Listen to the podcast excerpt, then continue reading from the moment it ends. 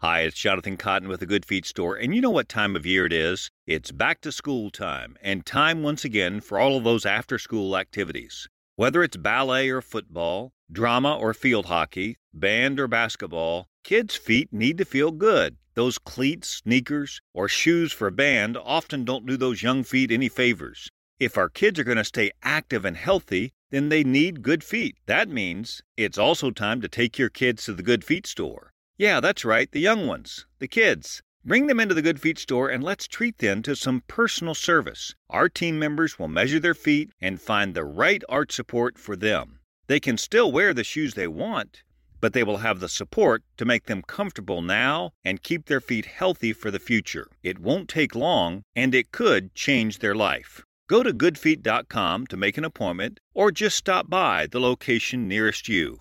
The Good Feet store.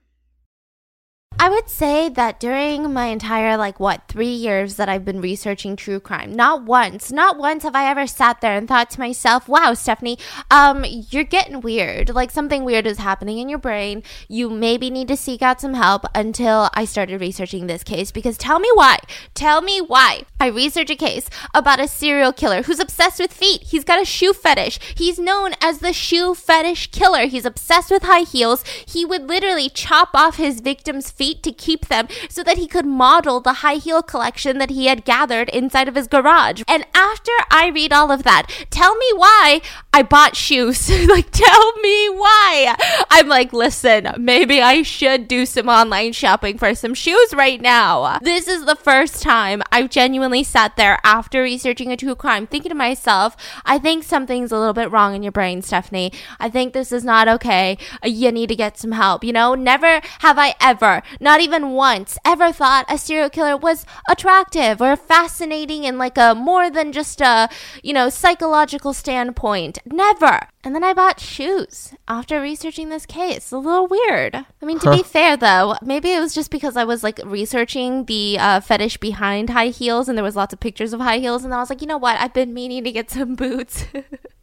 Wait, so this guy he's obsessed with shoes or feet? He's obsessed with shoes and he's obsessed with underwear and he's obsessed with necrophilia. He is um he's a very interesting one. His name is Jerome Henry Brudos and I guess we're just going to jump right into it because this one is going to make you really uncomfortable. And honestly, I love high heels. I'm not going to be that type of person that's like, "Oh no, high heels, I hate them." I love the way that it makes me feel. I love the way that it looks on me. I would say that if I had to choose one pair of shoes that make me look a little bit better better, like one percentage better, it'd probably be some form of a high heel, not so much like sneakers or flats, just mm-hmm. because I think it accentuates the legs and stuff. There's actually in a word for people who have a fetish for sexual interest in shoes, in particular heels. There's actually a boot fetish where people are obsessed with like leather patent boots. They could be knee high boots, they could be cowboy boots, but they will like lick your boots. I know it sounds like I'm trying to say boobs, but they'll lick your boots. Yeah. They want you in nothing but boots and shit. Yeah. Oh, God, the amount of research. Did they like clean boots or dirty boots? Okay, here's the crazy thing. So I also looked into it. This is like a subsection of a foot fetish. You don't necessarily have to have a foot fetish to be obsessed with high heels or to have a shoe fetish, right? Mm. But here's a very interesting fact about foot fetish. Did you know 40% of people who have been surveyed that say that they have a foot fetish have confirmed to also have something called an odor fetish, which means that they are also aroused by the idea and the scent of smelly socks and cells smelly oh, feet no. and smelly shoes. Which is why I remember seeing this one TikTok where this girl was like, "Oh, I just met up with a guy who paid me two hundred dollars to like buy my old beat up like Target shoes that I bought for like fifteen dollars," and she had recorded part of it, and then later he goes and sits at a park bench and just starts sniffing them. And she was like, What? Is this real life right now? Like, this is kind of crazy. I don't know if it was staged, but I feel like maybe it wasn't because reading the statistics on this is kind of wild. So it's called actocalcipophilia. Wow. Altocalcip Philia. Maybe that's a better way of saying it. So, so do it, they like their own smelly shoes? No, it usually has to be other people's. Like everyone has a type. So just because you have a foot fetish doesn't mean that you like everybody's feet. Doesn't mean you're just like looking around for some feet. I mean, you've got a type. Some people like long, slender feet. Some people like a little bit chunkier feet. Some people like, oh, it's all about the ankle. Some people say it's all about the arch, like the natural arch of your feet, like the way that it's it just hits the floor. Like if your middle part of your feet aren't touching the floor, oh my god, they're just gonna jizz right there. You know, these are what um forums said. This is not me saying I have a foot fetish. This is not me coming out. Did you know there's a lot of celebrities with a foot fetish, like Enrique Iglesias? Um, oh, oh, shit, there were so many more. There was a lot of dudes who came out and said that they had some variation of being really into feet. And you know what? I'm proud of them. So brave.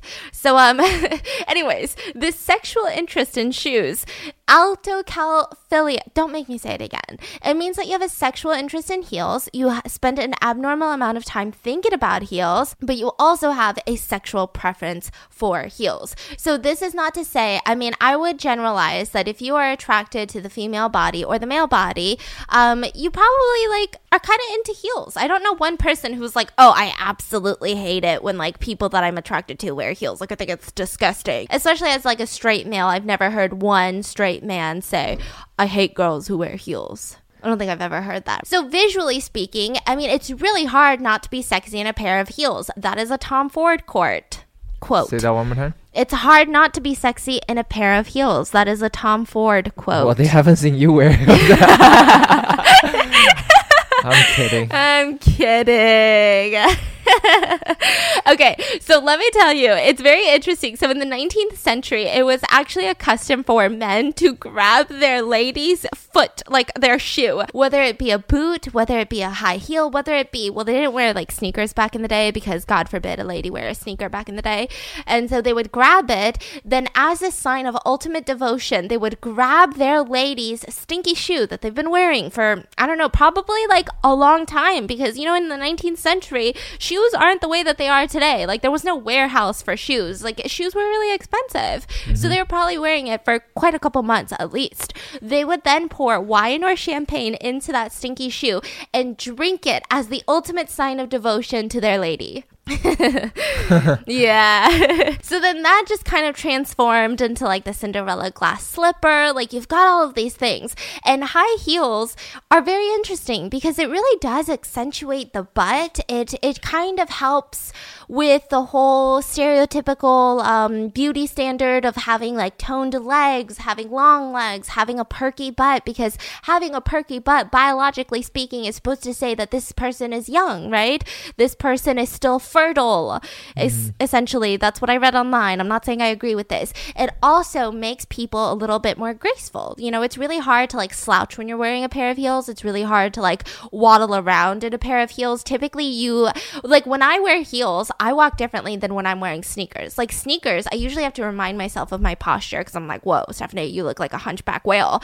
But with high heels, for some reason, it just like makes your body a little bit more like stiff, I guess. So it just forces this posture on you. And mm-hmm. so all of these things I already knew about. And so all of the forums are like, no, listen, the reason that I'm obsessed with high heels is because have you ever seen your significant other and nothing but a pair of high heels? Ooh, sexy, right? And I'm like, okay, like that makes sense. You know, it sounds sexy. And then, and then I got to that 1% of this fetish, which has got so dark.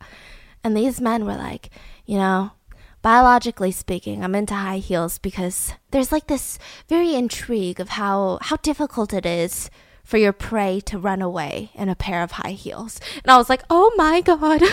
oh my God. They said it's mainly because visually it looks good, but it's also the inability of your prey to run away at high speeds. It makes them easier to catch, easier to subdue, slows them down, and gives you more time to look at them. You're talking about Reddit right now? Yeah. And then I got really scared.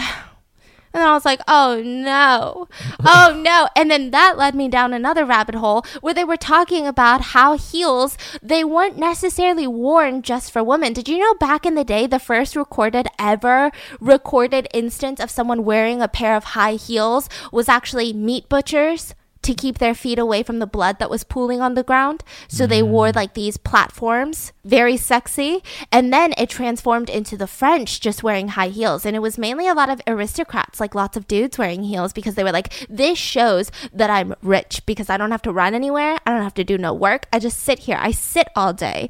And so uh, high heels are really uncomfortable. They're really impractical. And mm. what says rich? Like impractical? Mm. Absolutely nothing. So men and women both wore heels. And then men started wearing heels because it also helped them get onto their horses a lot better. Because like, you know, if you're rich, like the taller your horse, the stallion, it's um more of a status symbol. But then like if it's so tall, how are you gonna get up on your horse? And if you use a step stool, that's really like not masculine. So they would wear these heels and then they would use that to step onto their horse.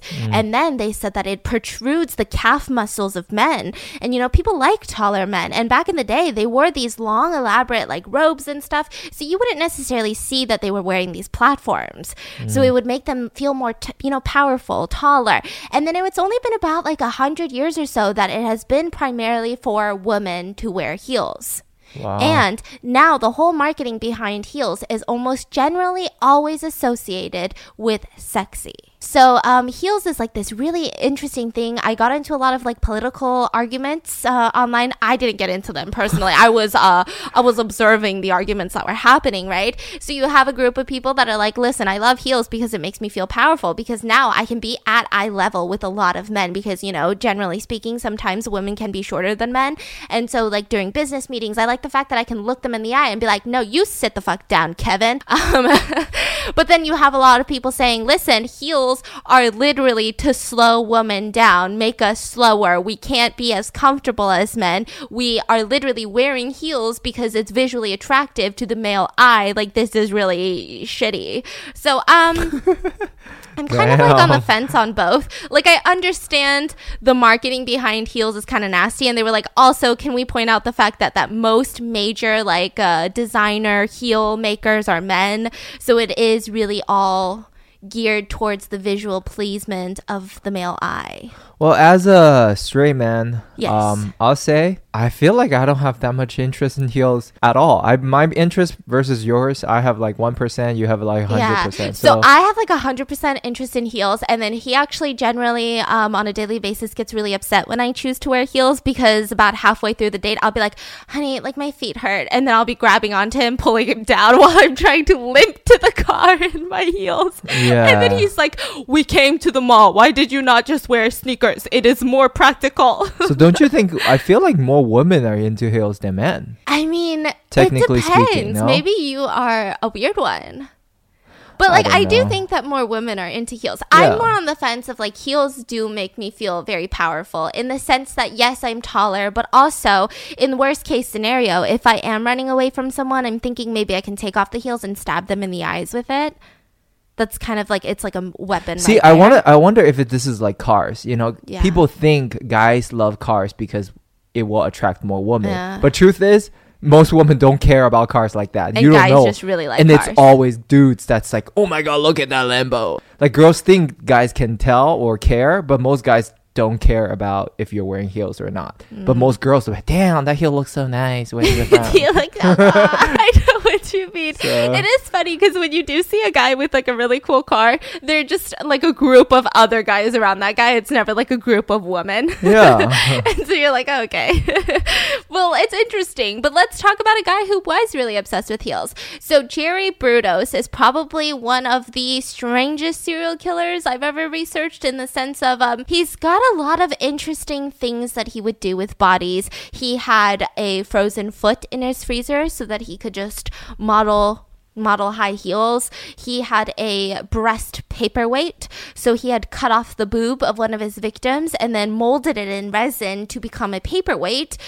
Uh, yeah, but he also had a wife and kids that were home while he was doing all of this in his garage. So Jerome Henry Brudos, otherwise known as Jerry Brudos, otherwise known as the shoe fetish killer, the lust killer. Let's get into his childhood. So he was born in a place called Webster, South Dakota. Now this was a farm. So he's born into this farm and it was a relatively sustainable business for his parents. So his mom's name is Eileen and his dad's name is Henry. And his mom was very interesting because she was really conservative. She was religious. She hated heels. Um, the way that Jerry always said was that she always wore sensible shoes, very practical shoes. Heels aren't that practical, right? She wasn't really feminine. She never wore makeup. She hated short skirts. She actually thought that people who wore those were slightly shameful. She was kind of a pick me girl, you know? She was like, pick me. I don't wear these because I'm a natural beauty. He was the second son, so he had an older brother by the name of Larry. Now, this is where things get really complex because he is the second kid. They already had a son named Larry. Eileen really wanted a daughter. Like, she was like, oh my God, she was hell bent on having a daughter. But she ended up not having a daughter. She had freaking Jerry, and she resented Jerry for it. She was like, why were you not a daughter? I mean, it just doesn't make sense to me, but it's not the fact that she hates boys.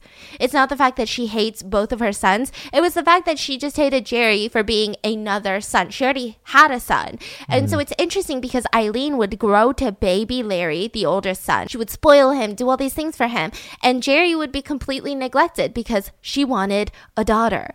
So it's really weird how they have completely different upbringings. And it's not the fact that the mom just hated boys. Like it's just so odd. So mm-hmm. Larry, he was said to grow up in a very warm, loving household. And Jerry, he grew up in a super cold, neglected. I mean, his parents were critical of him. He never received any like physical hugs or kisses or any sort of affection, which, you know, psychologically speaking, as a kid, if you don't have physical affection in a healthy way, I'm not talking like sexual abuse, I'm talking like hugs, kisses, compassion from people that you are consenting to and people that you want to be loved by. It really does mess with your psychological standpoint later on. I didn't think it was like that big of a thing, but it, it kind of is. He was never praised for anything. Even if he did everything perfectly, nobody ever mentioned it in the house. He was pretty much emotionally abused and probably what we consider today to be physically abused.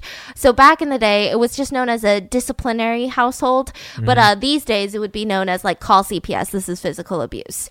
So there was some light physical abuse involved, but it was immense emotional abuse. Now, the dad, Henry, he was also not a protector. He wasn't like, listen, Eileen, I know you wanted a daughter, but this is our son. This is our baby. He wasn't like that at all. He just like joined in on the abuse. They literally bullied their own kid. They were just like, let's just take it all out on Jerry because Jerry ruins everything.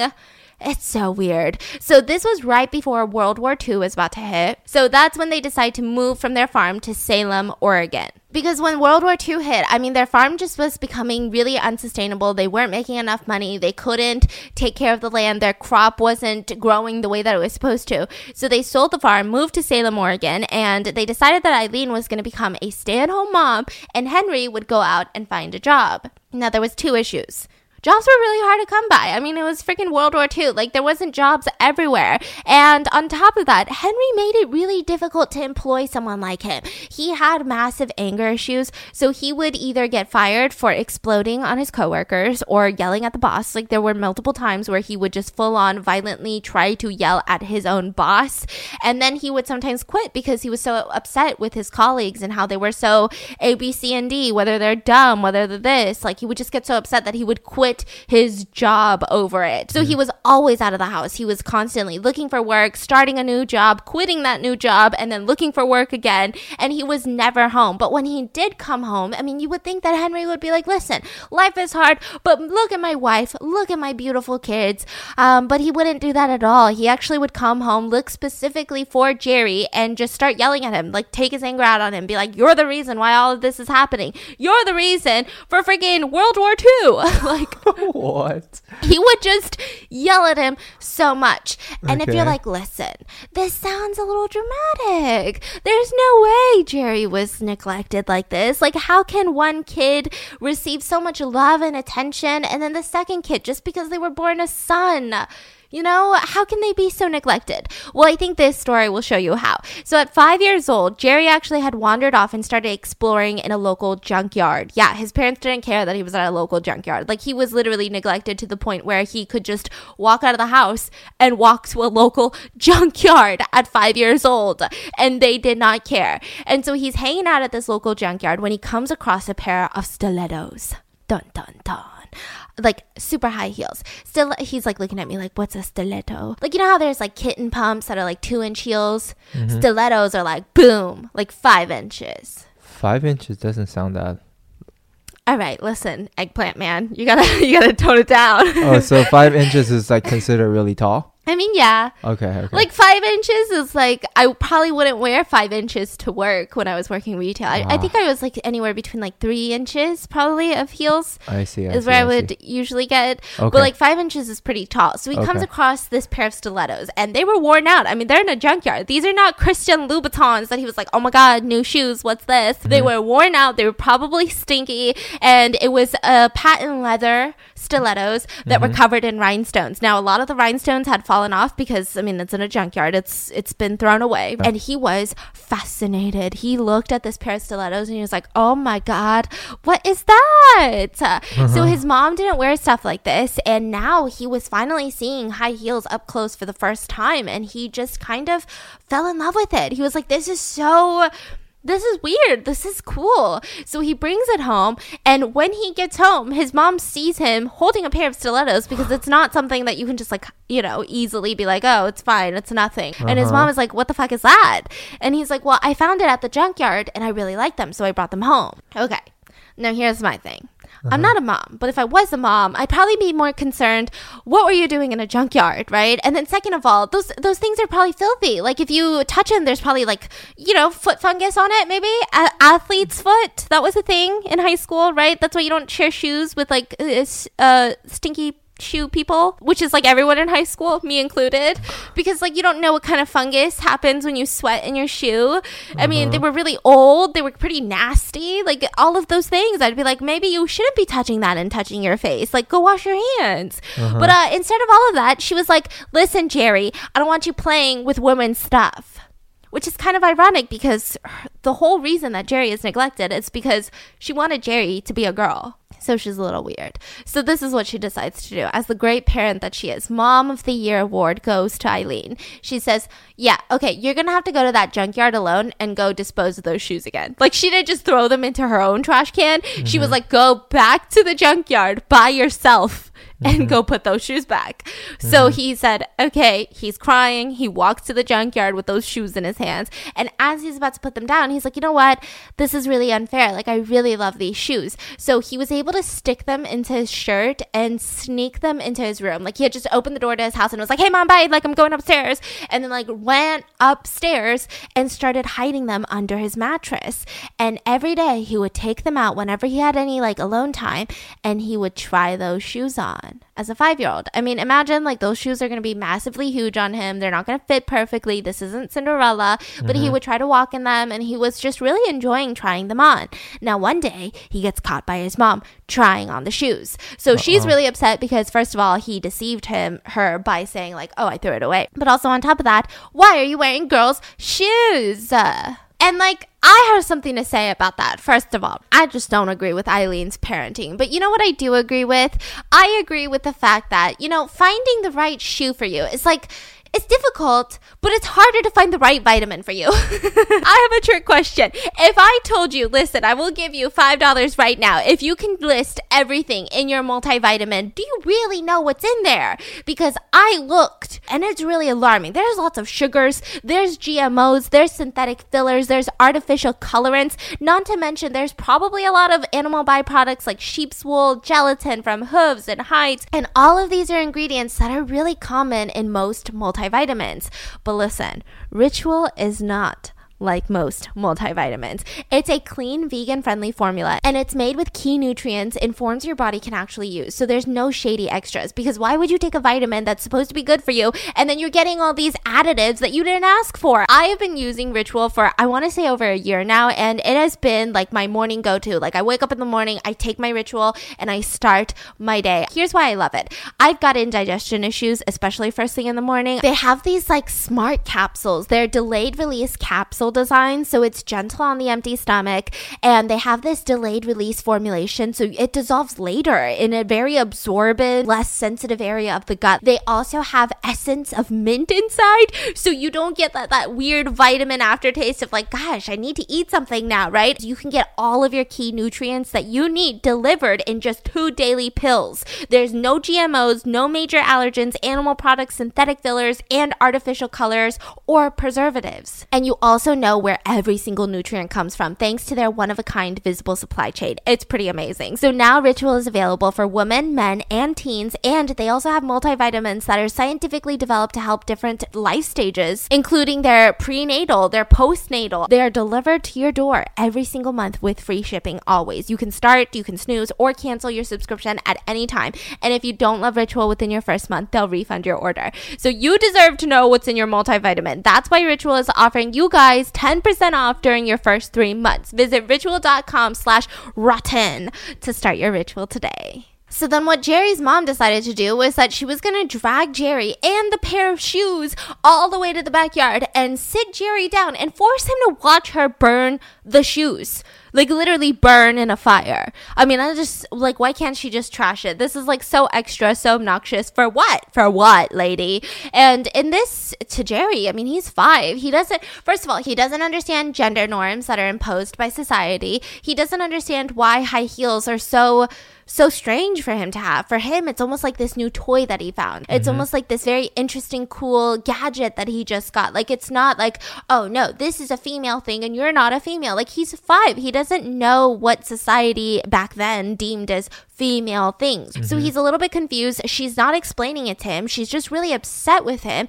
and almost treating him as if he's like this weirdo. Mm-hmm. So he's like, what is happening? And in his head, because he's five, he starts kind of associating at this point, this early on, shamefulness and like this taboo thing to be associated with heels. And then later, it'll almost be like, you know, people who wear heels, maybe they're taboo. Maybe they are shameful. Maybe these women that wear heels are a little bit weird. Maybe they're, you know, asking for it in some way, shape, or form, right? Mm. This was completely humiliating for Jerry and this was traumatizing. And anything taboo and forbidden, it's kind of human nature to be drawn to it.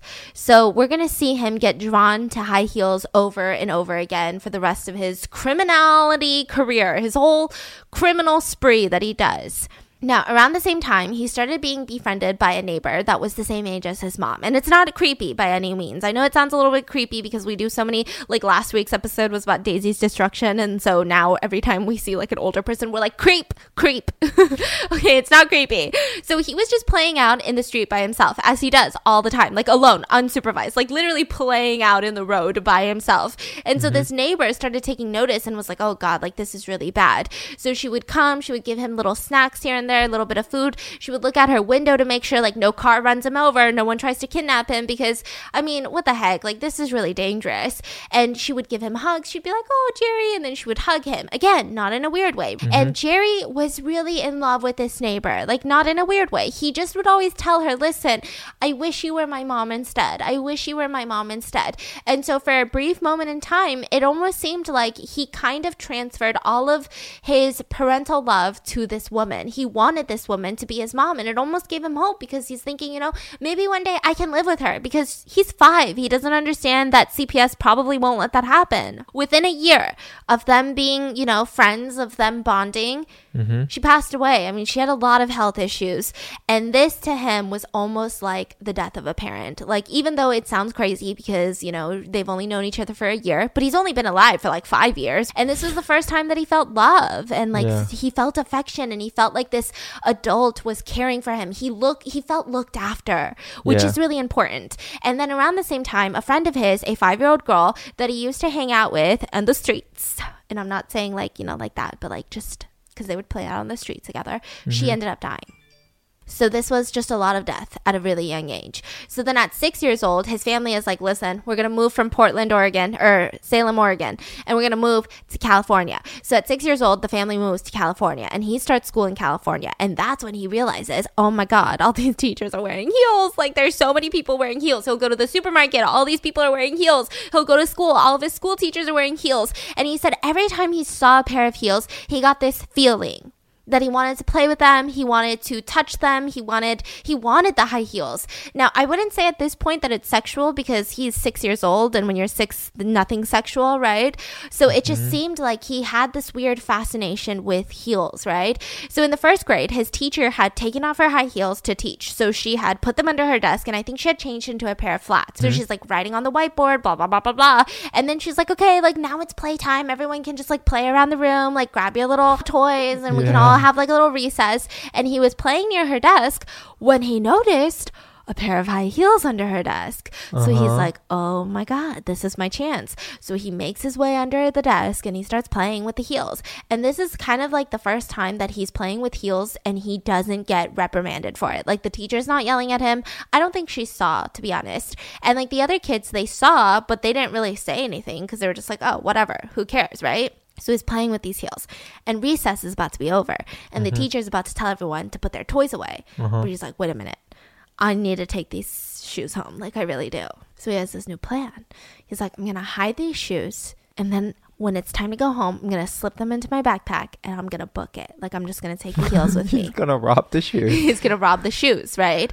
But um, to think that the teacher won't notice that her shoes under her desk aren't missing is kind of like a like a first grader thing to think, you know? Yeah, And yeah. so uh, he he hides the shoes, and immediately the teacher notices. So she says, "Okay, class, like I'm missing my shoes. Did anyone see my shoes?" And everyone's like, "No, Mrs. Blah blah blah. We didn't see your shoes." And then she says, "Okay, class, so we're gonna play this new game where we're gonna look for my shoes, bitches." You know. She didn't say that. I would be a horrible teacher. And so she's like, okay, we're going to look for my shoes. And so everyone's looking, and almost quickly it was found to be hiding, right? And so she's Yeah. like, okay, now who did this? And everyone's like, well, I saw Jerry playing with your shoes, right? And so she asks Jerry, did you hide my shoes, Jerry? And he says, yes. And she said, why did you hide my shoes, Jerry? And he mm-hmm. just didn't have any answer. And she was asking him in front of the whole class. And again, this added to the humiliation of playing with high heels. That's crazy to think about, you know, because the dude was probably has no interest in shoes, but all these events made him become more and more curious yeah. with the shoes. See, this kind of reminds me of like parents and drugs and sex. Like, whoa, whoa, whoa, whoa. like I feel like when parents are overly protective of drugs, it makes people more curious. Yeah. Whereas if parents are like, let's have an open conversation where I'm gonna try to be as understanding as possible, I think it makes the kids less interested in drugs. Whereas a parent who's like, don't even say the W E E D word in this house, you know? Don't even, oh God, you know? Then What's I feel like the like. W word? Don't say the W. D- weed. I'm like Whataburger. you know? like, don't bring that word in the house. I feel like it makes people more curious. Or like we've seen so many serial killers or a lot of like serial rapists whose parents will literally never, who will shame them for even getting a boner, which is all part of natural biology. Like you're gonna have a boner. Wait, what? Yeah, of The people parents who will won't- shame them? like not necessarily shame them but won't even talk about it will make them feel Oh. dirty for feeling these things or thinking these thoughts or even being curious about the opposite gender. They'll make them feel like that's a very shameful disgusting thing. But then mm. also these are the same parents that like immediately they're like hey so like when am i going to get a grandkid? And you're like what? What? What are you talking about? So then that was pretty much the first grade. He had another moment of like oh my god this is so humiliating all of his classmates were looking at him like why did you steal the shoes jerry? Please explain to us. And mm-hmm. again if it wasn't for his first experience with his mom i think this would have been embarrassing but it wouldn't have been as traumatizing as it was because it would just be like i don't know dude i just wanted to steal the shoes i guess right? But Yeah. he already felt like stealing high heels or having high heels was so taboo and he probably felt like everyone was looking at him with these like taboo like weird like ugh eyes. And so in the mm-hmm. second grade he actually failed the second grade. So, the second grade, there was a lot of health issues that were happening with Jerry. So, he had massive circulation problems in his legs.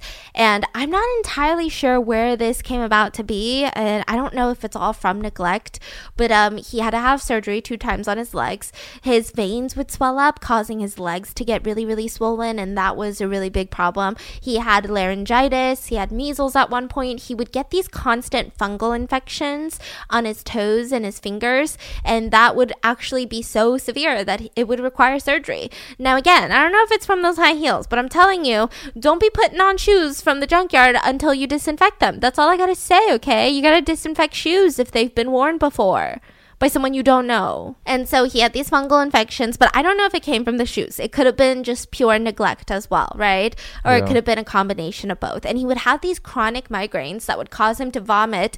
And at one point in his life, he had like lost sight of one of his eyes for a very brief period in time. So it was really bad. Like it was a lot of health issues. This was the second grade. So Larry, on the other hand, he had no health issues. He was the favorite child. And it's kind of interesting how the psychology of these parents work because you know, they start neglecting Jerry the minute that he's born because he's born a son mm-hmm. and they mm-hmm. wanted a daughter. And then now, because he's been neglected, it's like a cause and effect. Because he's neglected, he starts becoming like this. Yeah. Now, once he's like this, it just confirms in the parent's head, oh, it's all Jerry's fault. Jerry's the weird one. Because look at Larry, our other son that we don't neglect, and he's perfectly fine. Yeah. So it's not our problem, it's Jerry's problem. It's not the fact that we're neglectful parents because we have a kid kid that's doing just fine. So yeah. it's like this vicious cycle of them confirming their own bullying in their head because the effects of neglect are starting to show. Now, Larry, he was more popular. He was well liked. He had great, you know, grades in school. Mm-hmm. He was essentially the favorite. The mom would always say, you know, this is why I like Larry more in front of Jerry. It's just so odd.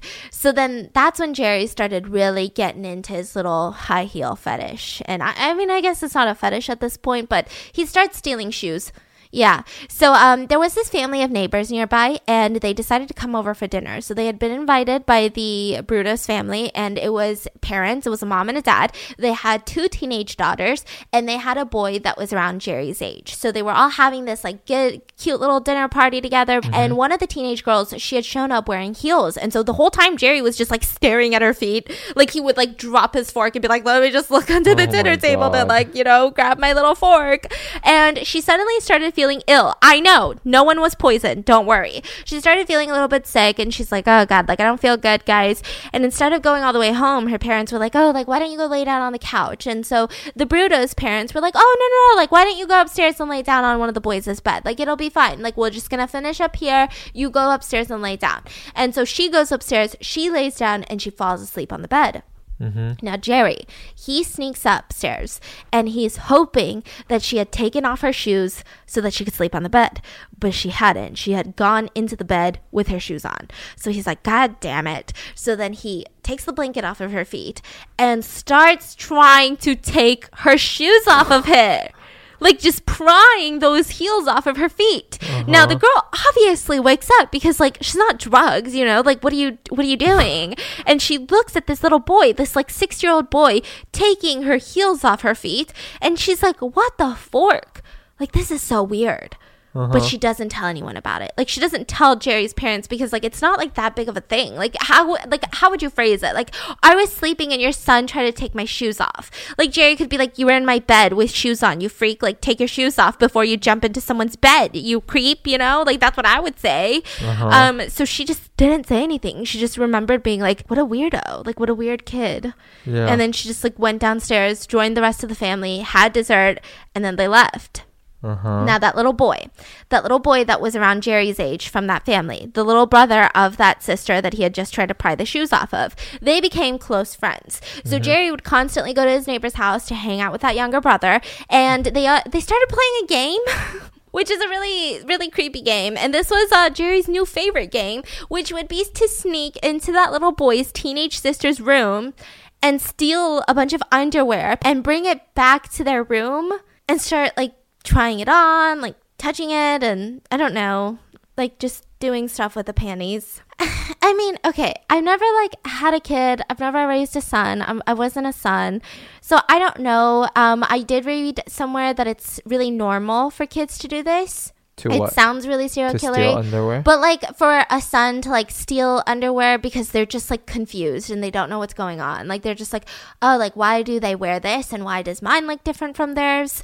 And just mm-hmm. like pure fascination, really. So I heard this isn't like the most alarming thing in the world. Like this is not a situation where if you find your kid like killing a cat, you should be like, oh my god, they need to go to see someone. You know, it's getting serious. I heard this is something that you can take care of in the safety of your home as parents. Like just like, hey, listen, these aren't for you unless you want them to be, you know, but you gotta ask before you take people's things, blah, blah, blah, blah, blah. It's just a conversation that needs to be had. But uh, it, it would escalate. So Jerry would actually bring these underwear home and he would just hide them in his room. So I think, I think that's where it gets a little weird. You know, I think that's where it gets a little weird in the sense that he knows what he's doing is wrong. So he's hiding them. Um, I think if he had questions, maybe he felt like he couldn't talk to his parents about it. I mean, I blame the parents still at this point. So it was just uh, very interesting. And then when Jerry is about nine or 10 years old, he starts another thing. He starts digging a giant hole in his backyard. Like, I'm talking ginormous. Like, it's not like a cute little grave. Cute little grave.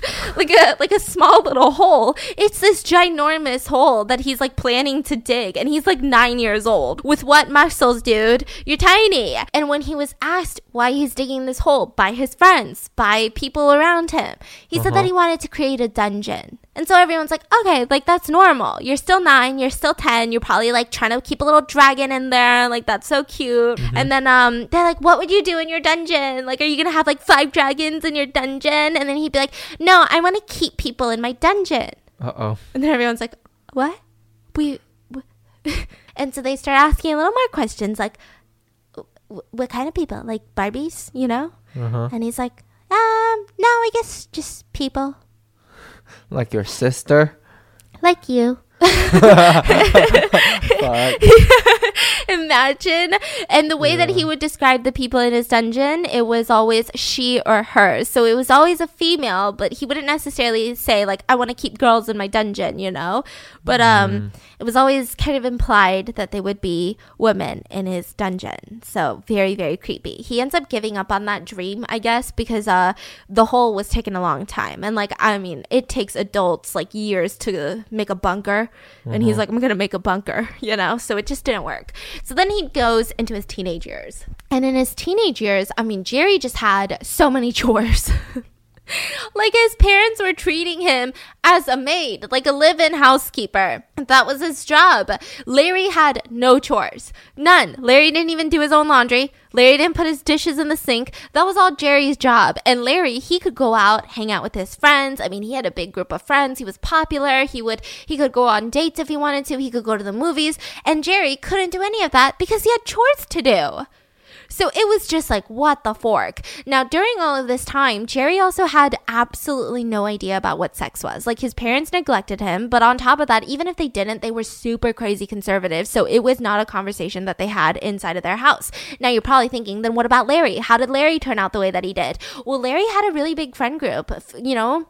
They were popular boys. They all talked to each other. They all, you know, went to the library, read stuff. Like he had some place where he could communicate and ask questions, not saying that he would get good answers, but at least he knew what sex was and he understood it, it to some way, shape, or form. Where mm-hmm. Jerry, he had no idea.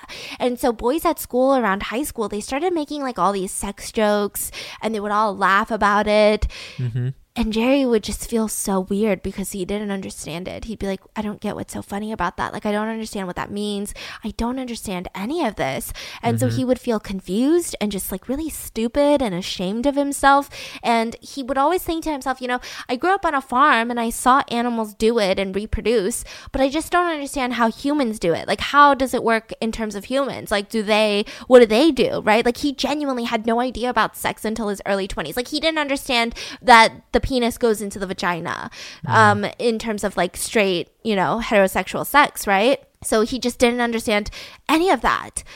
But he would still have these wet dreams because that's all part of growing up as a guy, I heard. I don't know. So um, he would have these wet dreams where he would wake up in the middle of the night and he would have had ejaculated all over himself, right? And his mom would go absolutely crazy if she ever saw this. That is weird. What? So we don't know the context of the dream No. Because sh- he doesn't even know how it works. Yeah. So we probably assume it has to do with high heels, Maybe, yeah. right? Mhm. They said he said high heels are his porn. He would later even um go to prison and amass a catalog of high heels, What? like just like the magazines. That is of high weird. heels. Yeah, it's weird. So then he would have these wet dreams, and his mom would go crazy, and she would make him scrub the sheets in front of him while she yelled at him about how nasty he is. Wow. Which is like, okay, I'm so scared of having a son because these seem like tough conversations, but I definitely don't think I would yell at them and call them nasty for something so normal. Yeah, yeah, and she was course. just a crazy person. And so Jerry decided to snoop into Larry's room one day because he's like, listen, I can't be the only one like going through this. Like, there's no way. Like, what is wrong with me? I know that Larry has the same parents as me. Like, does he know what this is? Like, does he know what wet dreams are? Mm-hmm. And so Larry wasn't home one day. He goes into his room and he starts snooping around. I don't know what he's looking for, but he opens a drawer and he sees a drawer full of naked women. Okay, no. That sounds like he's a kidnapper. A drawer full of drawings of naked women. And these were hand drawings. These were no Picasso's. These were literally Larry was sitting there drawing like boobies onto a piece of paper. And, um, you know, back in the day, they didn't really have like the internet. So they had to like use their imagination. So he would like draw the women and then, yeah. Anyways, so then he would take these drawings into his room. Jerry took them into his room and he was just studying them. Like, this is the first time he's ever seen a naked woman. And it was just a drawing that his brother did. And his brother's not an artiste. So it wasn't even like a good drawing. It was probably like two circles as boobs, you know? Yeah. And so he's like staring at them like, what? Like, this is what a woman looks like? Which is kind of crazy because you would think that when you're a teenage boy, you'd kind of already have an idea, you know? yeah. And so he's like, What? And he's just gasping when his mom walks in, sees these drawings, and she's like, You nasty little hoe, you drew these women? And he didn't even argue. He didn't even say, No, I didn't draw these women. No, I found them in Larry's room. And I think a lot of it had to do with the fact that his mom wouldn't believe him and then he'd be in more trouble for lying. Hmm. So he was just like, whatever. So he took the punishment and it just was weird. So this is another layer of punishing him for natural curiosity. So he just feels like he has to suppress any sort of curiosity of, of the opposite gender, of anything that's related to sex or anything even taboo. Mm-hmm. And he said that at this moment, he already felt like a serial killer just by having these natural thoughts like she was treating him as if he's like this disgusting monster. Yeah. You know, it's almost like he was like, "Hey mom, I'm fantasizing about like popping the head off of our pet dog." And she mm-hmm. would look at him like that. But it's just so natural. So he starts hating women and he felt like his mom was a representation of all women and he just hated all women because he felt like anything that had to do with women, if he even looked at a woman, he looked at a drawing of a woman, he would get in trouble. He looked at shoes of a woman, he'd get in trouble. He looked at the heels of a woman, he'd get in trouble. He would wear the heels of a woman, he'd get in trouble. He was in trouble for not being a woman the minute that he was born. So mm. anything related to women, he was like, I'm constantly getting punished for it, so I hate them all. So LA's in lockdown again, okay? It's been like a couple days since we went into like lockdown again, phase two. And this year, the holidays are looking really different. We didn't go back to Georgia for Thanksgiving. We are not going for Christmas or New Year. These family and friend reunions are not the same this year. But that shouldn't stop us from feeling close to each other. So I'm gonna give my loved ones the most meaningful gift this year by not showing up for Christmas. I'm just kidding. I'm gonna give them a chance to tell their story and share memories using Storyworth. This is so cool.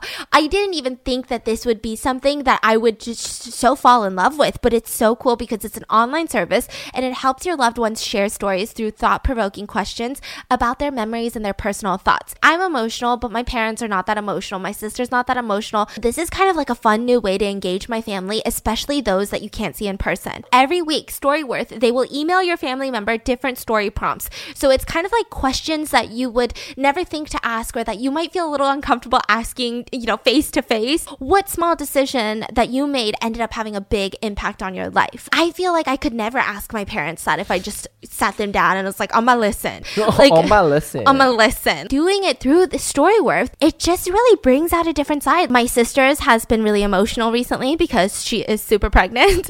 I feel like when we talk on the phone phone when we FaceTime, she never brings up how she's scared about giving birth and like how she's trying to like block out those feelings of like, oh my gosh, like what happens if something goes wrong? Like I'm so scared, I'm so nervous about the pain, you know? With Storyworth, she's able to kind of like put it into words for us and talk about like what she's particularly nervous about, what she would even, you know, kind of want from her family during that time. So after one year, this is the coolest part. Storyworth will actually compile all of your stories, including the photos, into a beautiful keepsake book that's shipped to you for free. 2020 has been a crazy year. We might as well remember it. And maybe we can get some good memories out of it. So give your loved ones the gift of spending time together wherever you live with Storyworth. Get started right away with no shipping required by going to storyworth.com slash rotten. You'll get $10 off your first purchase. That's storyworth.com slash rotten for $10 off. So during this time, everyone started freaking dating. They were getting girlfriends. They were starting to do the nasty, lose their virginities. Everyone's talking about it because this is high school, like senior year. I'm talking the end of high school. And Jerry, I mean, not only did he have no idea what sex was, how to really do these things, but he also was um not really conventionally attractive. People called him a moon face, which like suddenly I'm gonna get emotional because everyone called me a moon face growing up. And they said it's because all of his like features were centered in the middle of his face and he had a lot of face left and i'm so gonna cry because that was like my biggest insecurity when i was growing up because i had these massive cheeks. So it made it look like my nose and my mouth and my eyes were all like at the center of my face and not like evenly spread out. Um i grew into my face okay? My face is getting i was gonna say better and i was like eh it's getting more like even Less full. uh, less full you know? Yeah. It's We've got, like- a full moon. it's not a full moon, you know? Yeah. So back in the day, people used to call me Moonface, and they called Jerry Moonface. He had acne, he was a little bit overweight. He also had red hair, which I don't know why people didn't like that, but um I, I think red hair is so unique and attractive, but um people didn't like the fact that he had red hair. So everyone used to make fun of Jerry and nobody was interested in it at all. So this led to him getting curiosity, his curiosity quenched in different arenas, different areas, and I want to say the criminal arena. And he started stealing women's underwears. How would he do this? He would go and look at people's backyards and see if like so it was really popular to dry your clothes outside in your backyard on like a clothesline, right? Like a clothing line. And he would go and he would see women drying their clothes and of course there would be underwear involved because, you know, you got to wash your underwear and you got to dry it somehow. Mm-hmm. And he would go and steal the underwear that was just off their clothing line. Like they, he would just steal it. And then eventually he was like, oh my gosh, there's not enough panties drying out in the wild on a daily basis. Like I want to steal like five panties a day, but I only get maybe like one a week. It just wasn't frequent enough. It just wasn't hitting the spot. So he would eventually escalate into breaking into women's homes just to steal their underwear. So then he would bring these undies back in his pocket, back to his room. He would rush upstairs, lock the door, and he would try to masturbate to the underwear. Now, he could never orgasm. He could never climax. He would masturbate on and on and on and on, and nothing would come to it. Like, n- that was really weird phrasing. Like nothing would come out of it. Okay, that was again really weird phrasing. He would just never ejaculate. He could never climax. He could never experience a full orgasm and he was starting to get really really frustrated. Why why is it that he can only orgasm during a wet dream? Like he can only ejaculate in his dreams. He can never while he's awake ejaculate at this point. And he's getting frustrated. Like is there something wrong with me? So he decides to find out for himself. He said, you know, maybe it's because underwear really doesn't do it for people. Like all of the kids in my high school, they're talking about how they love seeing women naked. Like they're all doing it, losing their V cards. Maybe I need to do something similar like that. So at 17 years old, he goes undercover. I mean, this is going to be the dumbest thing ever. So he goes and knocks on the home of a girl that he had recently stolen underwear from. So she knows that her underwear had been stolen, right? Her house had been burglarized and all they took were her undies. So she opens the door and he says, Listen, I'm an undercover cop and I'm investigating the local panty thief. And she says, what? And he's like, okay, can I come in to ask you a couple questions? Weren't wasn't your underwear stolen? And she says, yeah, yeah, yeah, it was. I did report it. And he says, yeah, yeah, great. So I just have some questions. And so he asks her a couple questions, like, did you notice anyone weird snooping around? And she's like, no, like I was, you know, out and about, and then I came home and my undies were taken.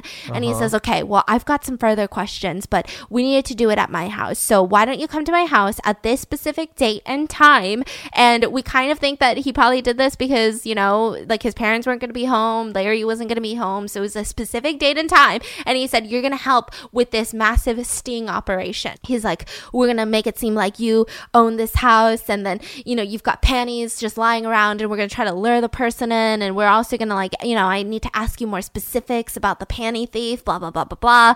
And then he was like, Okay, well, thanks for your time, lady. And he leaves. Now, this lady, I mean, she kind of knows that th- something's weird. Like, this isn't normal. First of all, like, no undercover cop knocks on your door and says, I'm an undercover cop, right? That, that's like rule number one of going undercover is that you're undercover. You don't tell people that you're a cop. That's literally rule number one. Rule number two is like, this isn't a police station. Why would I go to this police officer's home, even if he was a real police officer? This seems all sorts of illegal. Uh-huh. But for uh-huh. some reason, she was like, you know, what's the worst that could happen? So she ends up going, and when she gets to the house that she was given the address to at that specific time, she knocks on the door, and all of a sudden, a second floor window opens up, and she sees Jerry, the same guy that said he was a cop, shout from the second floor, Hey, just let yourself in and come upstairs. So she opens the front door, it was unlocked, she lets herself in, goes upstairs, and when she gets to that room that that window was facing, like she was able to like go upstairs and be like, Oh, well, it's facing the front of the house, so obviously. So she goes into that room.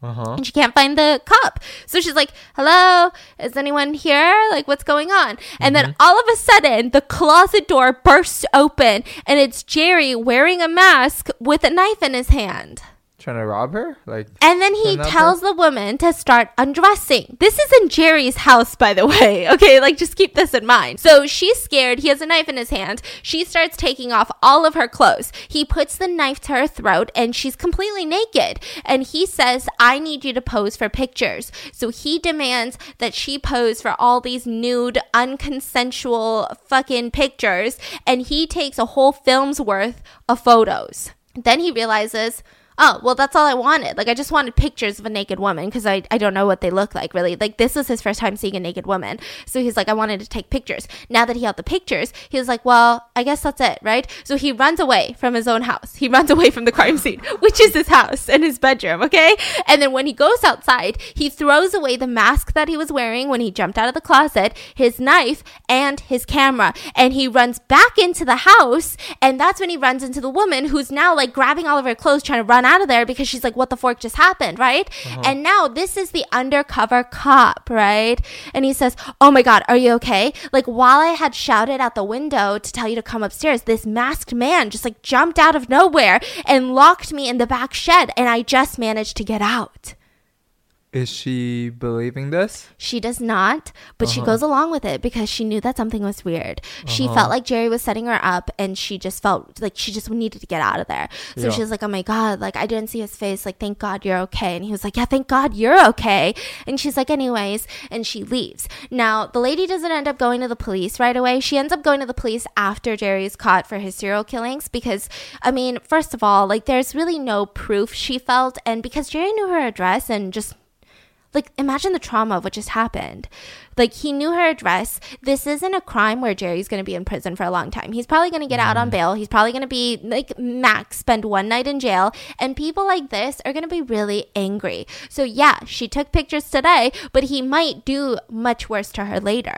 And I mean, there's she can't blame it on anyone else and be like, no, it's the other girl you did this to. Like she's just scared, mm-hmm. so she doesn't get out of the police. Jerry goes to like the photo developer, gets the film roll developed, and he goes back home and he's shocked. What? He said that he didn't expect a naked woman to look like that. He just didn't expect the private parts to look like the private parts that they look like. Which, like, same dude, everyone goes through that. Where they're like, that's what my vagina looks like. That's what a penis looks like. okay, we all have that moment. Jerry was having his moment. But the only problem was it was with these illegal forced pictures, non consensual pictures. Uh-huh. And so uh-huh. he said at first he was just taken aback and he didn't even want to look at them. But then later he got used to it and started looking at them like every day, every night, just would constantly look at these pictures of the naked woman. Then he was like, man, just, these photos aren't doing it for me. Like, I need more. So then he decided on a new plan to attack a woman. This time he wanted to fully assault a woman. So he asked a girl from school if she needed a ride home. And she was like, oh my gosh, like, thanks. That's really nice. So she gets into his car and he starts driving. But instead of taking her home, he drives to like this really remote area and forces her to undress to take pictures. Now, this is a girl from school. So she's like, um, no, Jerry. And she says no to him, like straight to his face. And this pisses him off so much because, like, how dare women say no? And so he starts beating her up violently. And randomly, a car ends up pulling up and hearing this commotion, which is kind of crazy because this was like a really remote area and no cars were passing at the time. Like, this wasn't on the side of like freaking La Cienega and Wilshire, right? Mm-hmm. So it was just kind of really good timing. The people get out of the car and they start investigating and they're like, hey, like, what's going on? And Jerry looks at them in the eye with his whole chest. Mm-hmm. And he says, you know, I was driving and she fell out of my car. That's why she's bleeding and looks all bruised up. It's because, you know, while I was driving like 30 miles an hour, for some reason the door just popped open and she fell out the car. And right now I'm just comforting her because she's so scared. Isn't that right? Isn't that right? And the girl was so scared and so shook that she couldn't even talk. She was just crying and bleeding.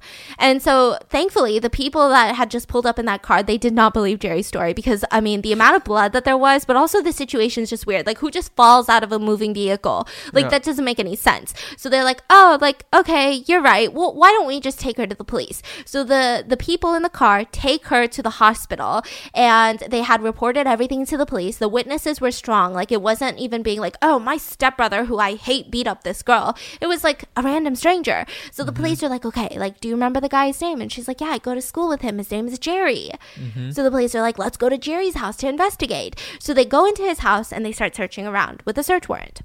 Mm-hmm. And they find pictures of that first woman. Oh. And you can just tell from the pictures that I mean, like, she just like really wasn't trying to take these pictures. Like, yeah. you can tell she looks so scared.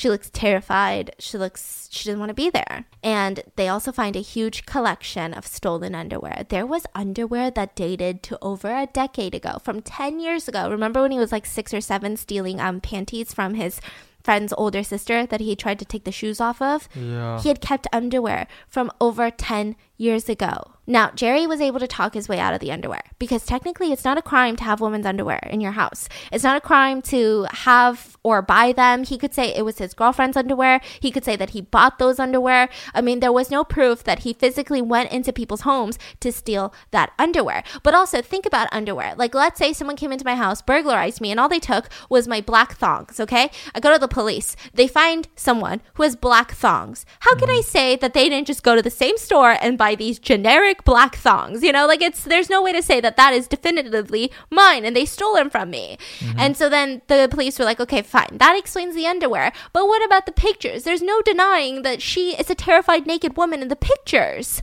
And he said, well, here's the thing. I don't even know this woman, you know? I went to school one day and one of the high school bullies came up to me and was like, hey, you're gonna go develop this film or I'm gonna beat you up. And so I went and developed it and I was gonna go give it back to him, but um, yeah, that's it. And so I don't know. I mean, the pictures were never released, obviously, but I don't know. Maybe it was like against a, a wall because I'm wondering, like, why couldn't they identify the pictures to have been taken inside of Jerry's house? which mm doesn't make sense to me. But mm it seems like the police said that there wasn't like 100% evidence that Jerry was the one who took the pictures, even if they could conclude that it was in Jerry's house. It could have been Larry, it could have been his, you know, dad, it could have been anyone. mm So the pictures and underwear, it seems like he's just going to get away with it.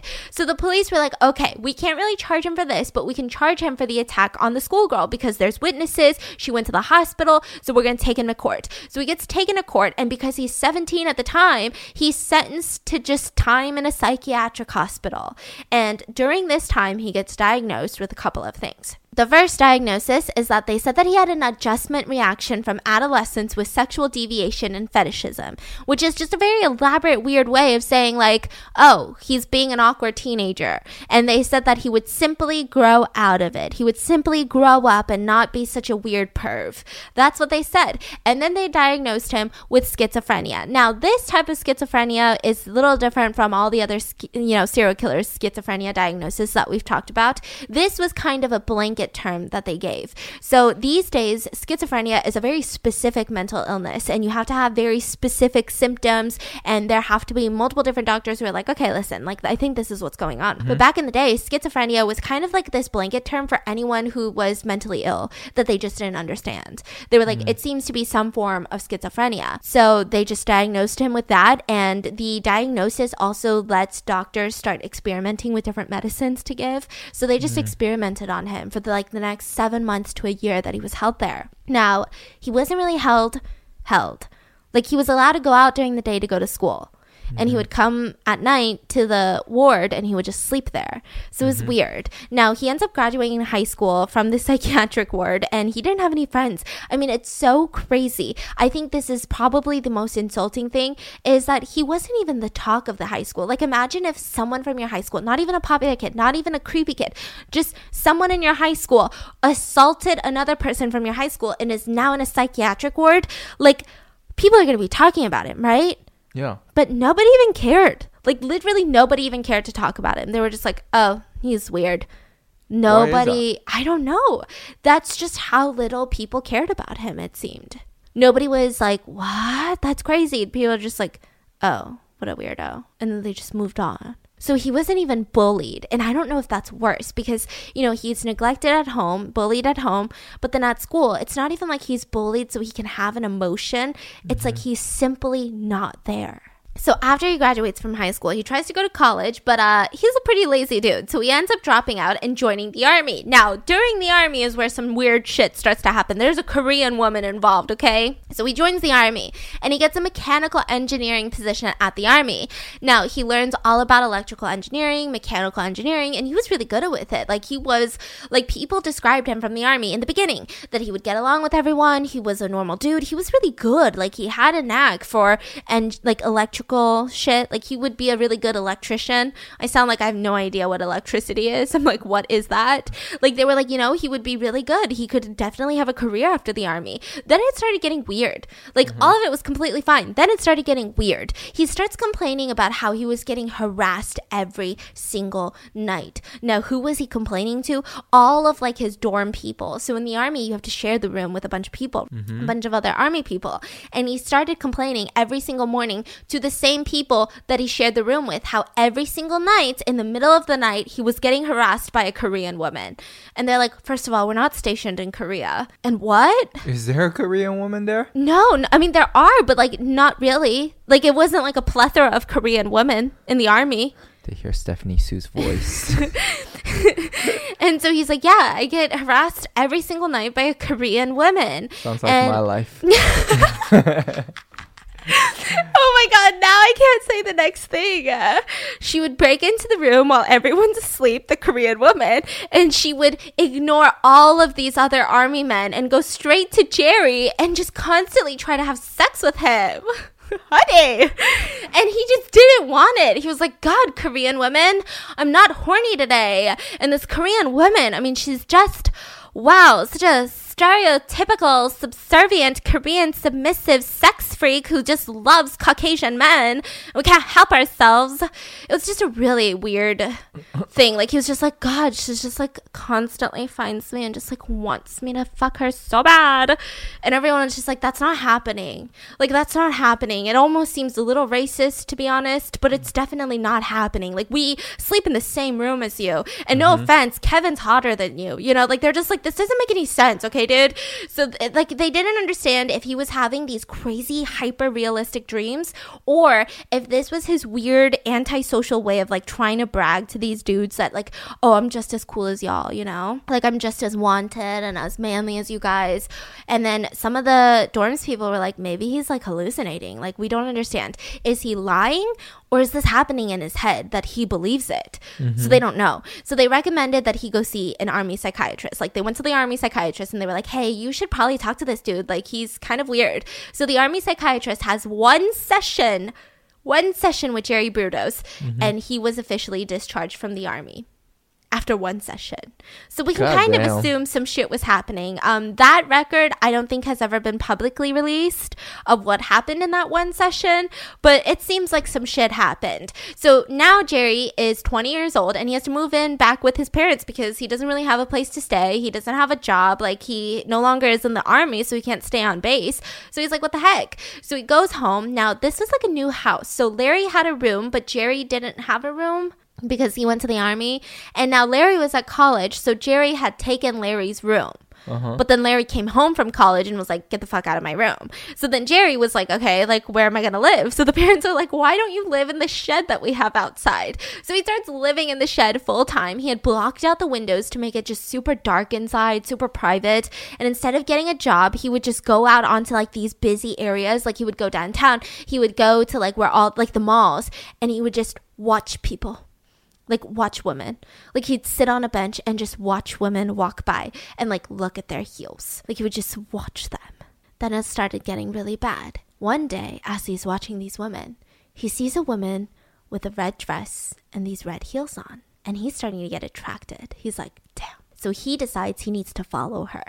And he ends up following her all day and then all the way back to her apartment at the end of the day. Now, instead of turning around now and going home and being like, oh my God, like, how did I end up here? Like, what's wrong with me? I should probably get some help. He was like, I'm going to wait until she unlocks her apartment door and I'm going to sneak up behind her.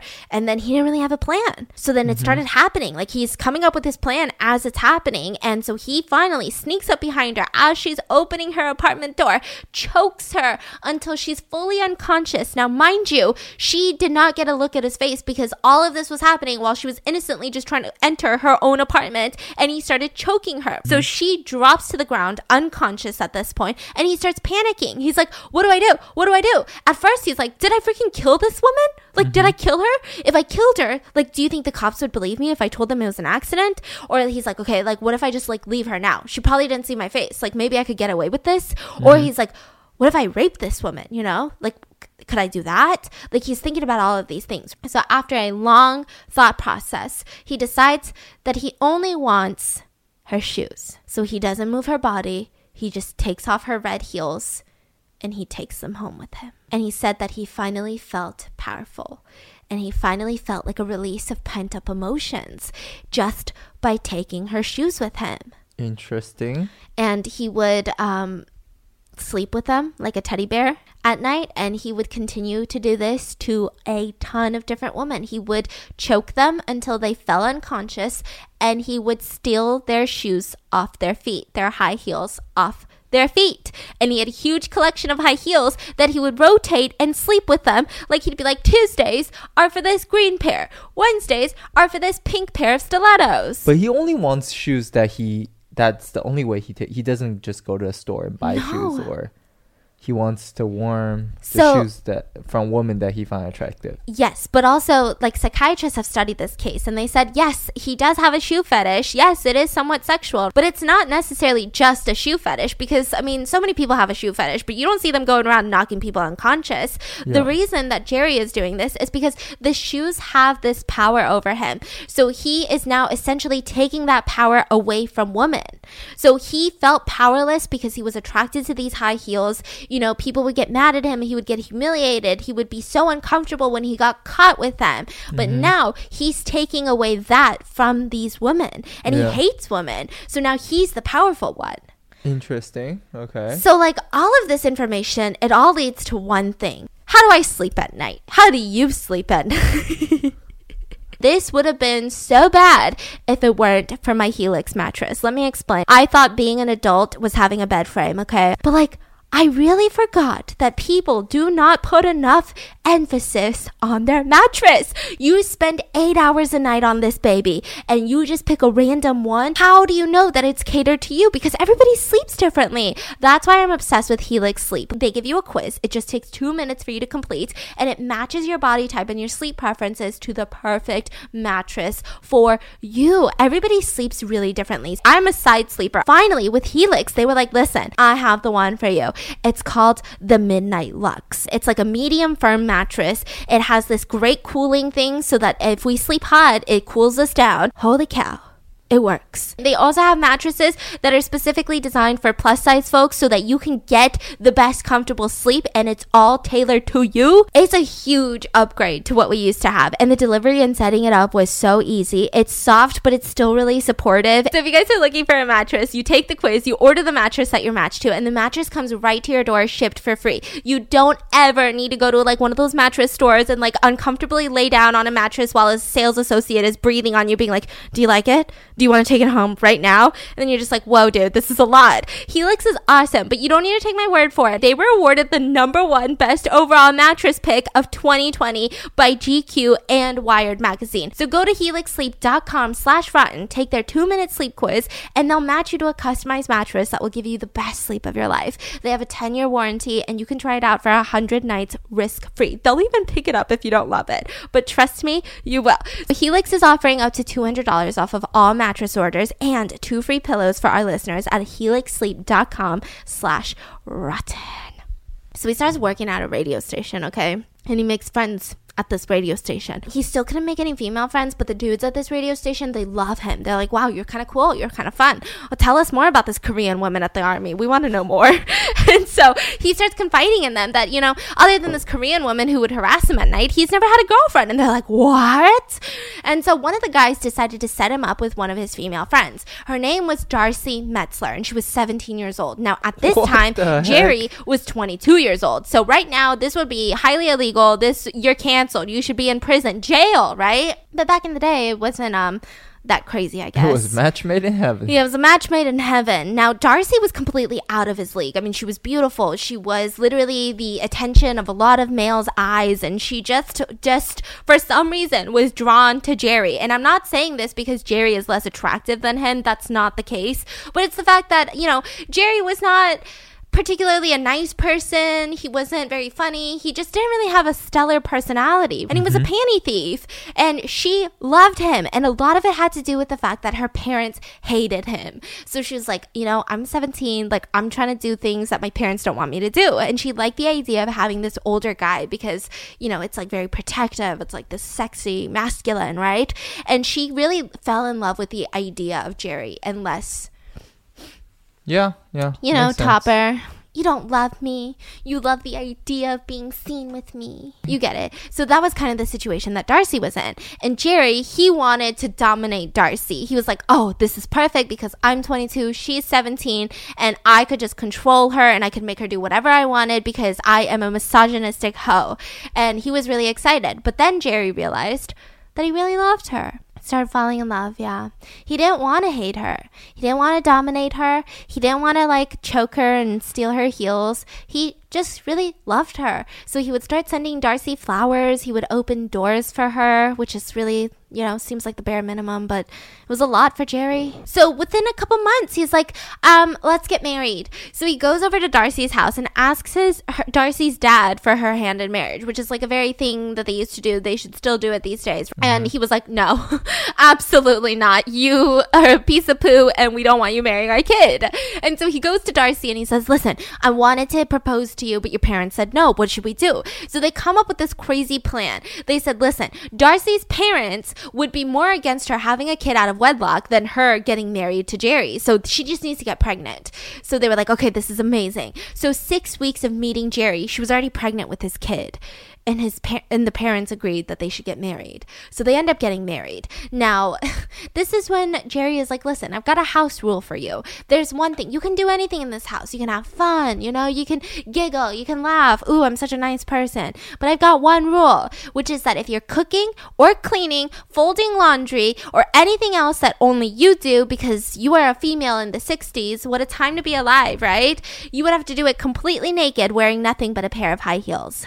And she agreed to it because, I mean, she's like, this is my husband. I want to put an effort into this relationship. I want to make it work. So then she would do that. And he would start taking photos of her doing household chores completely naked in a pair of high heels. And so she would just like pose for them. She wasn't against it. So it seems like this is the first time it was consensual for Jerry to be doing something like this. So they welcomed their first child and they had a daughter by the name of mm-hmm. Megan. And even when she was growing up to be a toddler, this is where it gets weird. The parents would just run around the house naked, like butt naked. Darcy and Jerry, they would be naked all the time. I mean, this is weird, but like I guess maybe it's okay if they're an infant, but like when they become a toddler, you're really traumatizing your kid. Like this is not it's a little weird. He's like the total opposite of what his mom was. Yeah. So the mom was like, we can't even talk about heels. Yeah. And now he's like, let's all go naked Let's day. be all naked. You but know he I wasn't even doing it in the sense of like a nudist. Like he wasn't trying to teach a kid like, no, you should embrace your naked skin. Like it wasn't anything Mm-hmm. like that. It was just like I just want my, you know, wife to be naked all the time so I can Right. Mm-hmm. look at her naked bod. And it was so weird because Darcy would even pose naked with a pair of high heels on Megan's like bike that they just bought her, which is start, starting to hit a territory that is just so alarming. So then Darcy starts getting upset by this. She's like, you know what? Wait a minute. When she was an infant, this was okay, but now she's a toddler, and I feel like we're gonna traumatize her. I feel like us being naked all the time is like doing something weird to my kid, and I don't like it. So she mm-hmm. says, listen, I'm not gonna be naked around the house anymore. And on top of that, bitch, we've been married for what? How many years now? I'm done wearing these high heels. It's impractical. I don't want to cook and clean while I'm wearing heels. That doesn't make sense. My back is hurting. She was actually starting to have like knee issues and back issues because I mean, wearing heels can already hurt you, but like imagine doing it while you're doing like cooking and cleaning and vacuuming. Like it's just not going to be good for you. And Jerry, being the really understanding husband that he is, he starts getting mad at her. He says, "You don't love me anymore. You used to do this for me and now you don't. So obviously that means you don't love me anymore. And you you make me feel like a freak for even wanting these things, you know? Why is it so weird that I want you to wear heels? Stop making me feel like the freak." And he mm-hmm. was just manipulating the shit out of her very weird. So he would constantly lose his job starting at this point, very similar to his father, and he would constantly get new jobs as an electrician at different like radio stations. And finally they were they were moving around a lot too. They finally settled in Portland, Oregon, and they got pregnant again. Now Jerry really hoped that this one was a boy, which is weird because that's exactly what his mom did. And he got mm-hmm. exactly what he wished because they had a son. So Jason was born, and Darcy didn't want Jerry in the delivery room when she was giving birth Why? we don't know. And he said, Why not? I was there the first time you gave birth. Yeah. And it caused Jerry to really become insecure in their relationship. He just felt like she didn't love him anymore. And maybe there was a good reason because it seemed like Darcy was really over him. Like she refused to sleep with him. She tried to spend as much time out of the house, away from him as possible because divorce wasn't really common back in the day. So she was like, whatever, I have to live with this dude, but I don't have to love this dude. And Jerry starts feeling neglected and he starts feeling upset. So he goes back to his old ways and he starts stealing underwear from clothing lines outside. Now he would bring them home. He's like building a bigger collection, which by the way, every single time he moved, he brought all of his undies and high heels with him. Like he was getting a decades long collection of underwear. So one day, he decides desperately to try to get his wife's attention. And so he put on all of the underwear, took a bunch of pictures of them, got them developed, and laid them around the house where Darcy would find them. And Wait, who who put on the underwear? Jerry. And he, He felt put on underwear, him woman's underwear, Yeah. and then take picture of it, and then put it around the house. Yeah. And he felt like this would bring up a conversation. Maybe it'd be an uncomfortable conversation where Darcy would be like, um, what's going on? You know, where did you get this underwear, first of all? And second of all, why are you wearing it? Why did you put these pictures here? You, did you want me to find it? You know, do we need to have a conversation? But um, she just kind of threw it away. Like she didn't, she never brought it up. Mm-hmm. And so Jerry was really upset by that. So then Jerry goes back to his even worse ways of stalking and stealing underwear from insides of people's houses.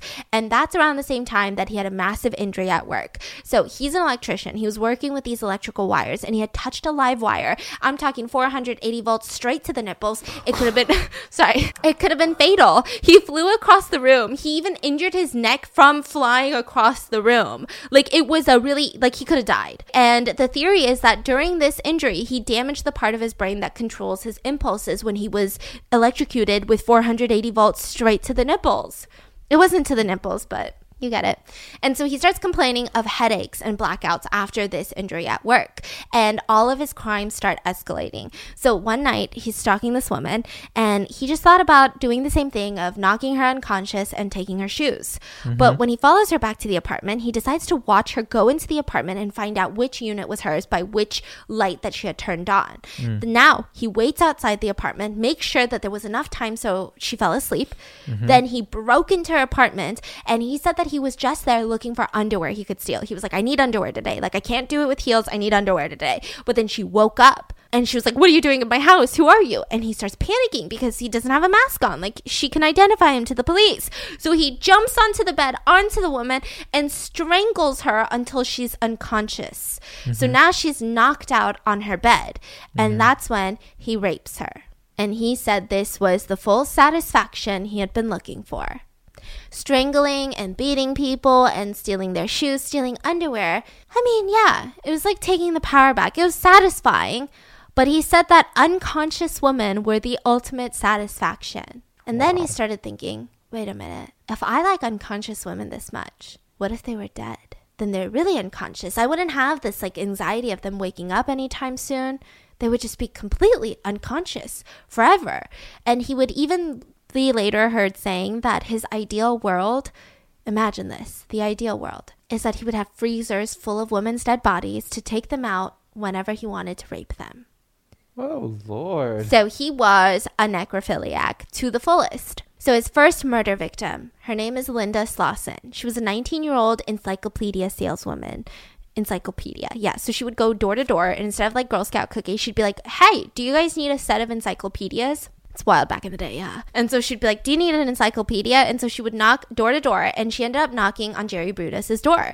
And he did not give a fork about encyclopedias. He does not like encyclopedias. But he was like, Ah, that's interesting. Encyclopedias. You know what? I've been looking for some encyclopedias. Why don't you come into my basement where my office is and we can talk some more about some encyclopedias? Now, Linda Slawson, she was really excited because she was trying to make money for college and she wanted to pay rent this month. So she was like, Yes, I'm about to sell a set of encyclopedias. So she goes down into the basement and the wife and kids are all upstairs. They're home. So she's, you know, she's feeling a little secure. Like he's got a wife who's home. He's got kids who are home. So she goes into the basement and she sits down and they're in the middle of a conversation. And all of a sudden, Jerry Brudos gets up from the middle of the conversation and Linda's looking at him and he's like, Oh, don't worry. Like, I'm just grabbing that water behind you. And he walks behind her. And when she's, she's like not turning back and looking at him because that's kind of socially weird to do, I guess. So mm-hmm. she's just like sitting there waiting for him to go sit back down in front of her mm-hmm. when he grabs a wooden plank mm-hmm. and knocks her out.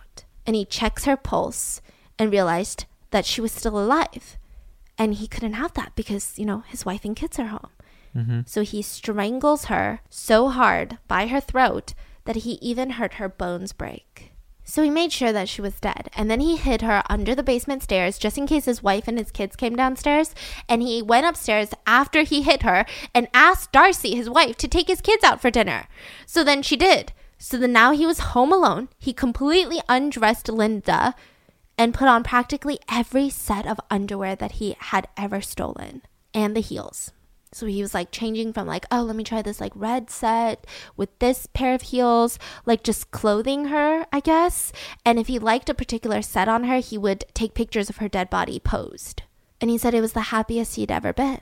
He wanted to keep Linda forever. He wanted to do this every day. He wanted to put on different underwear for her every single day, different heels for her every single day.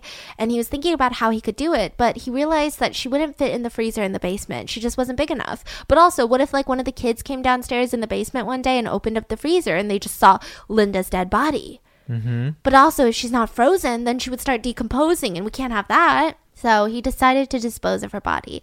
But before he did, he said, Let me take a trophy. So he grabs a hacksaw while his wife and kids are out at dinner and saws off her foot to keep it. So he wanted to keep her foot frozen so that he could keep trying on his high heels on her feet. And he could stare at her feet. Okay, like high heels are cute, but if I saw a decapitated foot on a high heel, I would scream, I would cry, I would literally throw up. But, But he that was like- gets him excited. still. Yeah, he was like, this is the best thing ever. Wow. And so his family finally comes home and he acts like nothing happened. He's like, How's your dinner? They go to sleep. And in the middle of the night, he wakes up. He puts Linda's body into his car. He drives to a bridge near his house that's overlooking a river and he gets a spare tire out of his car. He did this. He thought this through. He said, If I get a spare tire out of my car, if someone drives by, they just think that I'm a man with a flat tire. Yeah. And then he tied Linda's body to a car engine and threw her over the bridge. Now, Linda's family and friends, they're freaking freaking out. They're like, oh my God, she was just trying to sell some encyclopedias and now she's missing. So they file a missing persons report. The police start searching for her and they find her car abandoned. There's no clues, there's no break in, there's nothing. Like literally, Linda just vanished. So mm-hmm. they're like, what do we do? What do we do? And slowly, of course, the case fell cold like so many others do. And this was Jerry's biggest high in life. He just was having so much fun to the point where months would pass and the foot started decaying. So then Jerry was like, oh God, now the foot doesn't even look like a foot anymore. So he went to the same bridge and threw the foot into the water. So, I mean, this is a weird trophy. So, killers take a lot of like memorabilia, they take um trophies, they take these things, and some of them are just so strange. Like we know Bundy, we know Dahmer, they liked heads, Dahmer liked genitals, and he would just keep them. You know, he would soak them in acetone to try to preserve them. But there was also a guy named Ahmed Suradji who believed himself to be a sorcerer. He thought he was Harry Potter, and he would kill 42 different women, and he felt like if he killed them, he would gain their powers but he would also drain them and drink their saliva, not even their blood. What? I hate the smell of saliva, but he would just like drink their saliva. Ew. All the while, he had three wives at home, and his three wives were sisters. So it's really confusing. I might do a story on him because he's intense. There was a guy by the name of Charles Albright. He was convicted of only one murder, but he ended up taking her eyes as a trophy. And then, of course, we remember Ed Gein, who had the nipple mm-hmm. belt and yeah. the lampshades made of human skin. So um this is by far probably one of the weirder trophies too. So he would take her foot. Then he decides to relocate his family back to Salem, Oregon, and they get this new place and he has this garage. So he says, "Listen, none of the family can come into the garage unless they intercom me with the garage intercom that he had set up. Like mm-hmm. no one can come in without letting me know first. It was con- constantly locked. Inside of this garage, he kept his collection of shoes, his underwear, and eventually his bodies that he would keep.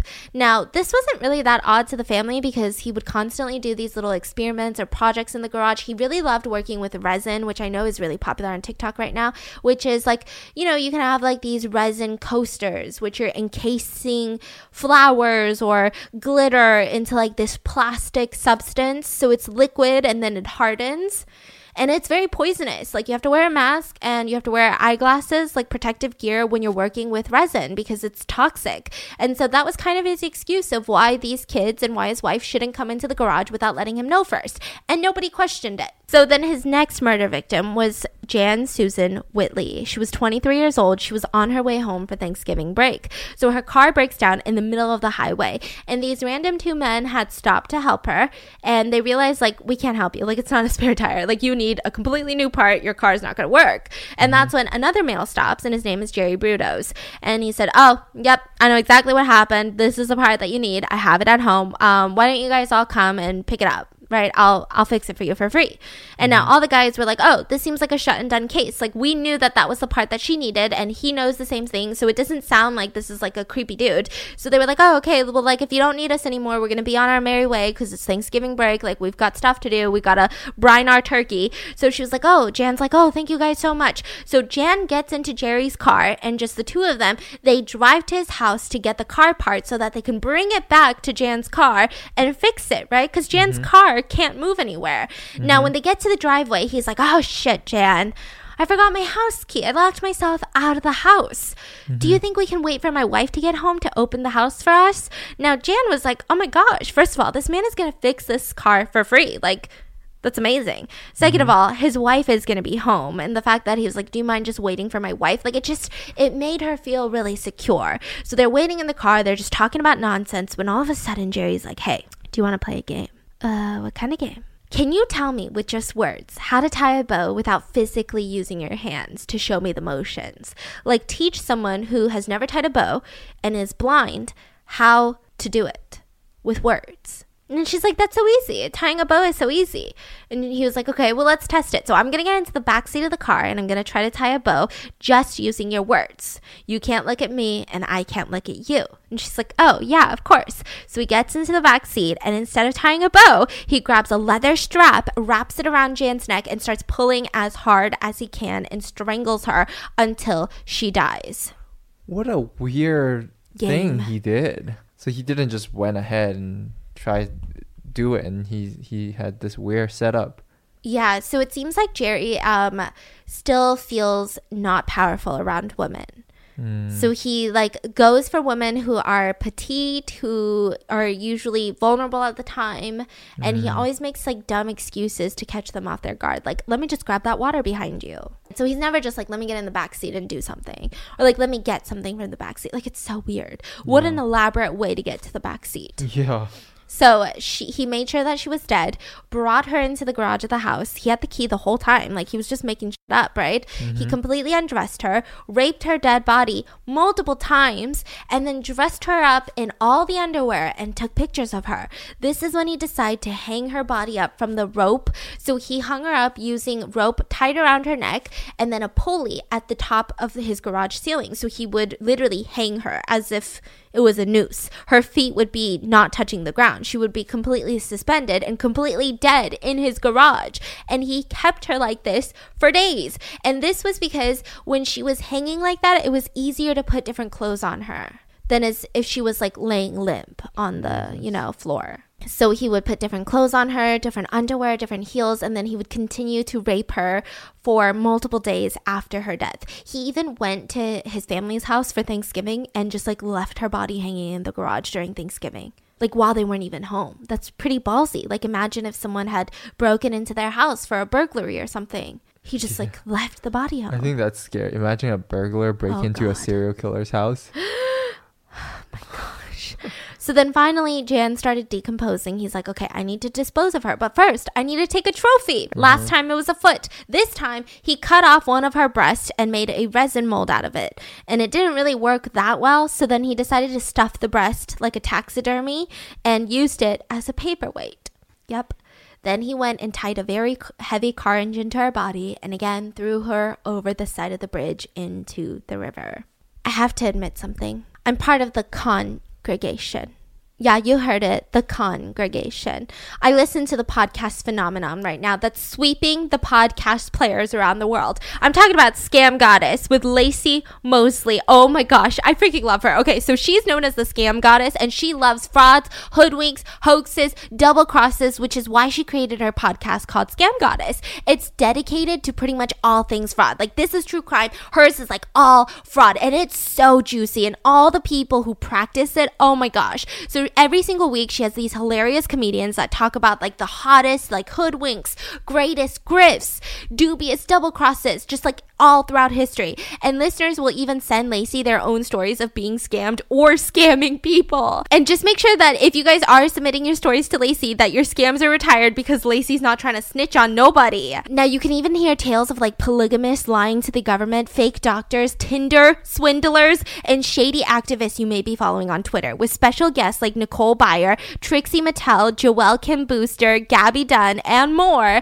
Check out Scam Goddess now. You can subscribe now on Stitcher, Apple Podcast, or wherever you listen to your podcast. So Jan's family is super concerned. And they also find Jan's car on the side of the highway, just fully working, locked. Like it doesn't look like um not fully working, but you get it. Like not burglarized, not like someone had stolen the tires, not like someone had kidnapped her. It just was weird. She just never came back to her car. And on top of that, this was the second girl in the area that had gone missing. So people are starting to freak out. And one of those people that were freaking out was Karen Sprinker. Now Karen Sprinker was an 18-year-old college student. She was studying to be a doctor. She was home for break and she had decided to go meet her mom for lunch, right? So mm-hmm. her mom's like, "This is the restaurant that we're going to. Like, it's inside, it's inside of a mall, inside of a department store. Just meet me there." So she mm-hmm. drove all the way there, and her mom waited there for an hour, and her daughter did not show up. So she starts freaking out, and she starts freaking out more when they find that Karen's car was parked in the parking lot of this mall. So she had made it to the mall. But why didn't she make it to lunch? This Yes. doesn't make any sense. What we do know is that Jerry was dressed in women's clothing that day. And he decided to go to the parking lot specifically looking for his next victim. This was the first time he had looked for his next victim. So the first two victims, one came straight to his door, the other one was parked on the side of the highway. You know, mm-hmm. these were kind of opportunist moments. This one, he went out searching and he wore woman's clothing. He had this gun that was fake that was in his pocket and he pulled it out and brought it in front of Karen's face and told her to get into his car. So she left with him, brought her into his garage, made her her try on underwear while she was alive, pose naked. He took photos of her for hours while she was alive. And then he strangled her by putting a rope around her neck and then hanging her in his garage. So she died by hanging, technically. And then he continued to rape her multiple times after she died.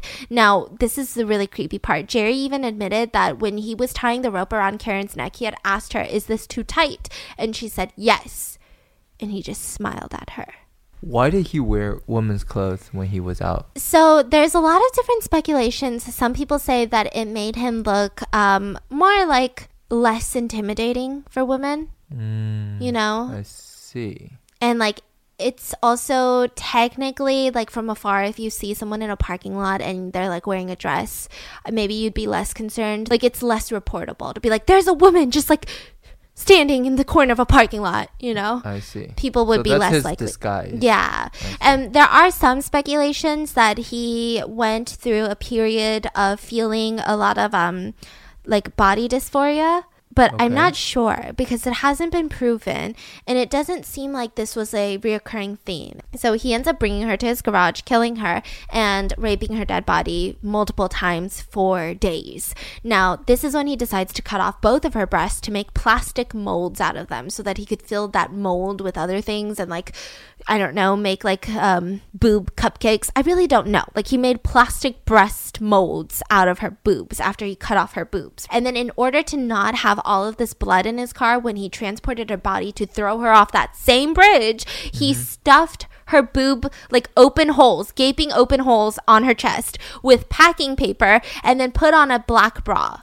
Now, this would be important later because when they found Karen's body, they were like, wait, she's wearing a black bra that's obviously way too big for her. She doesn't own a bra like this. Why were her boobs cut off? Like, is this some sick, twisted, like, what the fork happened? Yeah. And so he tied a car engine to her and threw her off the same bridge. Now, Karen's parents start freaking out, and a bunch of teens come forward and they say, Wait a second, we saw something being weird in the parking lot that day. A group of teens saw a very tall, larger sized woman in the parking lot acting weird. Like she was dressed in a dress and stockings, but she was just like she seemed uncomfortable. Like she was constantly like fixing her dress, like fixing her stockings, just like looking around. And it looked weird, so we thought maybe she needed some help. So we drove up to her and we were about to approach her, but we realized it wasn't a woman, it was a man. And it's not because it was a man in women's clothing that we were, you know, kind of creeped out, but they just looked really creepy. Like they were just staring at us. Mm-hmm. So we decided not to say anything or do anything or ask them if they needed help. So we just kind of left. And they mm-hmm. later tell the police this. And this wasn't necessarily evidence because it's not illegal to stand in a parking lot and it's not illegal to wear different genders of clothing, right? Mm-hmm. Or different, you know, gender norms of clothing. But they thought it was an interesting detail. Now, another parking lot would be terrorized. A local university parking lot was where Jerry went looking for his next victim. So they found Karen at the mall, and now he's at a university. So he mm-hmm. sees a woman by the name of Sharon Wood, who's 24 years old, leaving the university. She's a secretary there. She's got two kids, and, and she's in the middle of a divorce. So she was actually headed to go meet her ex husband that day. It was going to be like a divorce proceeding with their lawyers, with her husband. Is like this whole thing. She's walking through the parking lot, and she's like getting ready for this battle because divorce is a battle. And she's starting to feel anxious all of a sudden, very uneasy. And she starts hearing these footsteps behind her. So she's like, what the heck? So she decides against using the dark stairwell in the parking lot that she usually takes to go to the floor that her car is parked on. And she's like, you know what? I'm just going to walk through like where the cars drive through because it's more open, it's brighter, there's going to be more people. So she makes it to the floor where her car was and she turns around because she still hears someone following her. And Jerry is looking at her straight in the eye. And he pulls out this fake gun and he tells Sharon, hey, follow me and you're not going to get hurt. And she screams, no! And she starts running away. He pounces on her and he puts her in a headlock and starts strangling her on the ground. And he's a big dude. He overpowered her by over a hundred different pounds. Like a hundred plus pounds, not a hundred different pounds. Uh-huh. Like he was much bigger than her. So she starts kicking him with her high heels multiple different times. And she really couldn't fight back. So she did the only thing that she felt like she could do at that time, which was scream at the top of her mother forking lungs. Like this was echoing through the parking lot. So mm-hmm. Jerry starts freaking out. He puts his hand over her mouth to shut her up so mm-hmm. that no one could hear her scream. Mm-hmm. And that's when Sharon's like, You freaking idiot. And she bites down as hard as she can and clenches her jaw down to the point where there was blood spewing out of his hand. Now, this is where it gets a little weird because, like all of the adrenaline, uh, Sharon got lockjaw. So she couldn't open her jaw again. So now Jerry's in pain. Sharon's like freaking out. There's blood spewing everywhere. And Jerry starts grabbing his hand and starts swinging it around. And like Sharon's head's attached to his hand, right? And so he starts slamming his hand and Sharon's head onto the curb of the parking lot my God. ground. And that's when a car enters the parking lot. And the lights and like the commotion, Sharon was able to like unclench her jaw at this point. Jerry ends up running away. She ends up Uh-huh. getting taken to the hospital. Thankfully, she has no fatal or critical or um, long term injuries.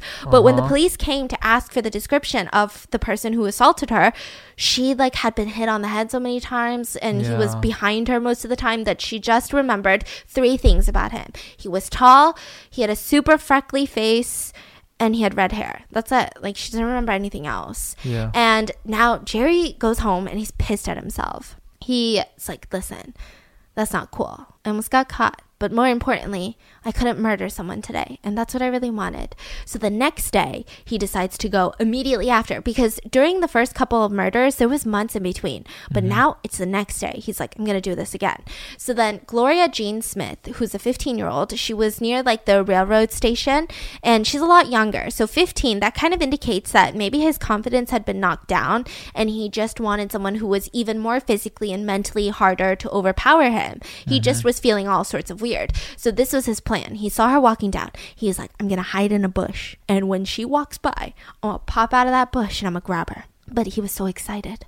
You know, Jerry was so excited that he popped out of the bush too early and he mm-hmm. like ran out the bush. And Gloria was like, what the fuck? So she you turned it and ran the other way because listen, if you see a man jump out of a bush, I mm-hmm. mean, the immediate reaction of any girl is to run the other way. Like we're not trying to find out what you were doing in that bush and why you popped out when I'm walking past the bush. So she starts running the other way, booking it in the opposite direction, and he couldn't run after her. So this was yet again another failed abduction. So his confidence is even further killed. Now Gloria goes to the police station and says, "Listen, this man just jumped out of the bush and I think he tried to abduct me. I don't know, he was being suspicious. All I mm-hmm. remember is he was tall, he had this freckly face and he has red hair."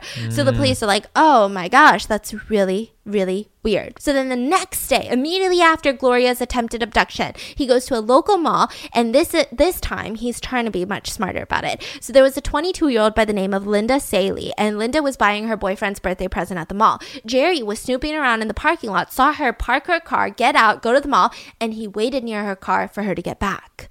Now, he waited particularly because Linda was extremely short, very petite, very small in stature.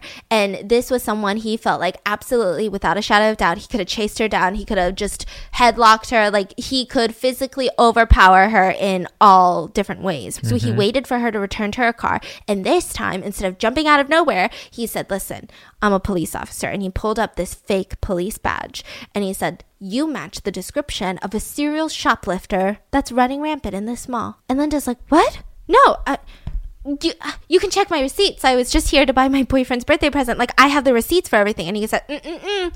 You're coming into my car. I'm taking you to the police station to ask some questions. So she's freaking out. She gets into the back of the car. They're driving to the alleged police station. They end up driving in silence and they arrive at Jerry's house. And he tells her to step inside his garage. I mean, at this point, we can assume that Linda knows what's happening because the car wasn't marked. This wasn't a police station. This was his house. He wasn't in a uniform. All he had to show was a fake badge for it. Mm-hmm. And during the panic of everything, she had, you know, fallen for it. So, Linda, being extremely scared, she did what she was told and she went into the garage. He tied her up uh, to a chair and he went out to dinner with his family while she was alive, tied up and gagged in a chair in the middle of his garage. Now, while he was out to dinner with his family, she had managed to untie herself and she was just sitting there when he returned. She couldn't get out. So the garage door was unlocked. She did Uh-huh. not attempt to leave. Um, there was a phone in the garage, and she didn't call 911. So there's two reasons we think she might have done this because we only know Jerry's perspective because Linda is unfortunately his last murder victim. So Jerry said that either she had just freed herself when he got home, Uh-huh. or she was so scared that she had undone her bindings and just like froze and thought maybe if she tried to escape somehow he would know about it. Maybe she thought he was still home and that would get herself killed ultimately. So she just kind of froze and didn't know what to do. So then Jerry goes home and instead of being like, wow, what a nice person, even though I kidnapped you, right? He was like, no, I'm still going to do everything I wanted to do. So he ties a rope around Linda's neck, ties it to the pulley on his garage roof, and slowly turns the pulley lever till now she's hanging. And she too died by hanging. And he would repeatedly rape her dead body. And this time he wanted to do an experiment instead of taking a trophy. He just really wanted to see what a naked body in underwear and heels looked like dancing. So he inserted two large needles on the side of her rib cage and sent large electric shocks through her body because he wanted to make her jump and oh flinch Oh my and move. But it didn't work. She just he just ended up burning like two small holes near her rib cage, which was also again over analyzed by well like super analyzed by like coroners and stuff it's such a weird thing to have, right? And he ended up not taking any of her breast or her foot because her breasts were just too pink. Those are his words, too pink. And then he would tie her body to a car engine and throw her over the same bridge into the same river using the same method. And at this point, the crazy part is Jerry was barely on the radar. He was not linked to the murders. He wasn't even a name that the police were thinking about. Like, other than his psychiatric time that he spent at the ward and his juvenile, you know, criminality spree, there mm-hmm. was nothing tying him to anybody. Now, two weeks later, after Linda's murder, Linda's body floated to the top of the river. A local fisherman saw her body floating. He calls the police, they take the body in, and then almost a couple days later, Karen Sprinker's body floated to the top as well, about 50 feet away from where Linda was found. Now the police and the coroners are like, wait a second, two young girls of the same age who re- recently disappeared, they have the same cause of death, they're both tied to engine parts in the same river off the same bridge around the same time. Are you kidding? So they take a closer look at the women and they found that the way that they were tied up to this car engine was very interesting. The tying of the knots were super intricate and it was a knot that was commonly used by electricians. It's not a knot that like normal civilians Oh would know how to God. tie. Like it's a very specific type of method of tying a knot.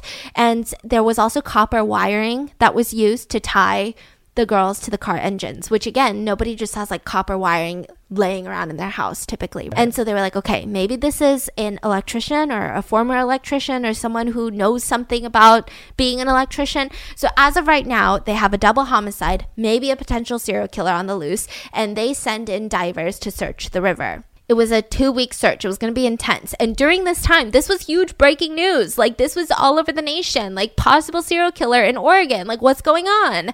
Now, Jerry really didn't care about the attention that they were getting. He just had this new love, which was spying on university dorm rooms. So he had this new method of trying to talk to women, which was he would go to these university dorm rooms, and each dorm room, like each dorm building, had a phone number that you could call. And then to get from there, you could be like, hey, can I talk to um, Stephanie Sue? I think she's in like room 23, right? So he would call and be like, hey, uh, can I talk to Elizabeth?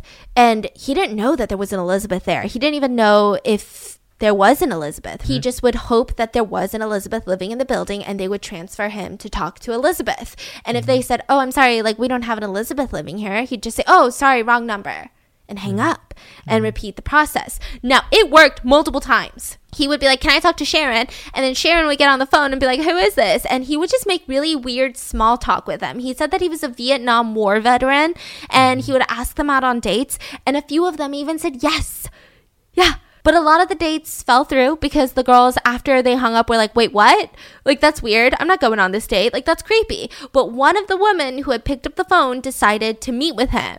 So she decided to meet with him at the university just to be safe. And she said that it was weird. So all he wanted to do was talk about how two bodies were found in the river, which, I mean, I guess it wasn't that odd because this was kind of like the biggest current news at the time, especially for locals, especially for college students, because they were scared. They fit the description young females, you know? Mm-hmm. And so, as the date progressed, there was this one thing that he did that was so weird. He asked her if she wanted a back massage, and she was like, sure. So while he's giving her a back massage, he said, hey, act sad. She's like, what? Act sad? Like, that's weird. And he says, yeah, just be sad. Think about those two girls in the river and what happened to them and what they must have felt and what they went through. What does that mean? What, what's the meaning behind all this? I don't know. He was just trying to make her like get an intense emotion out of her. And it seems like this was a power play. And so she's like being massaged and she's like, okay, well, I should probably get back to the dorm. Like, I have class tomorrow. And he walked her back to the dorm and he kept saying things like, how did you know I was going to bring you back to your dorm safely? Like, how did you know I wasn't going to like strangle you and throw you in the river? Mm-hmm. And she's like, okay, that's really creepy. So then she goes into her dorm and she's like, thank God, like I'm never gonna see him again. So after the date, she ends up calling the police immediately after because it was that bad. And she told them how creepy it was. They were like, okay, that's that's a little weird, right? And so the police were like, let's look into it. They asked her to describe the, him in the utmost detail that she could, and she said, well, he was tall, he had a lot of freckles, and he has red hair. So they're like, that's the same as the two girls who were almost adopted, right? So this must mean something. So they Mm-hmm. tell all of the women at the university, if you guys get a call from any random Vietnam veteran who says they're a Vietnam veteran, um, keep them on the phone as long as possible while somebody else calls 911. And so all the girls are like, okay. A week later, the girl that he went on that date with gets a call from him and he says, I'm in the area. Do you want to go on a date in 15 minutes? She says, wait, no, like I'm not ready right now. I need about an hour to get ready. I look so crazy right now. Like, why don't you meet me at my dorm in about an hour? And so during this time, she calls the police. The police gather in the dorm room lobby and they're waiting for him. So they wait for him. He opens the door and they approach him and they said, hey, we're just questioning every dude in the area because you know all the homicides going on. Nothing serious. Uh what's your name? They're writing it down. He's like jerry brudos. What's your address? Uh what's your occupation? I'm an electrician for a radio station so this is the first time that the police have a name first of all right Okay. and they said, Oh, okay, so like, why are you at the dorm? And he says, Oh, well, so I was in the area helping a friend out with a garden, and um, I had like an hour or two before he would be home. So I just came to the university to have a look around.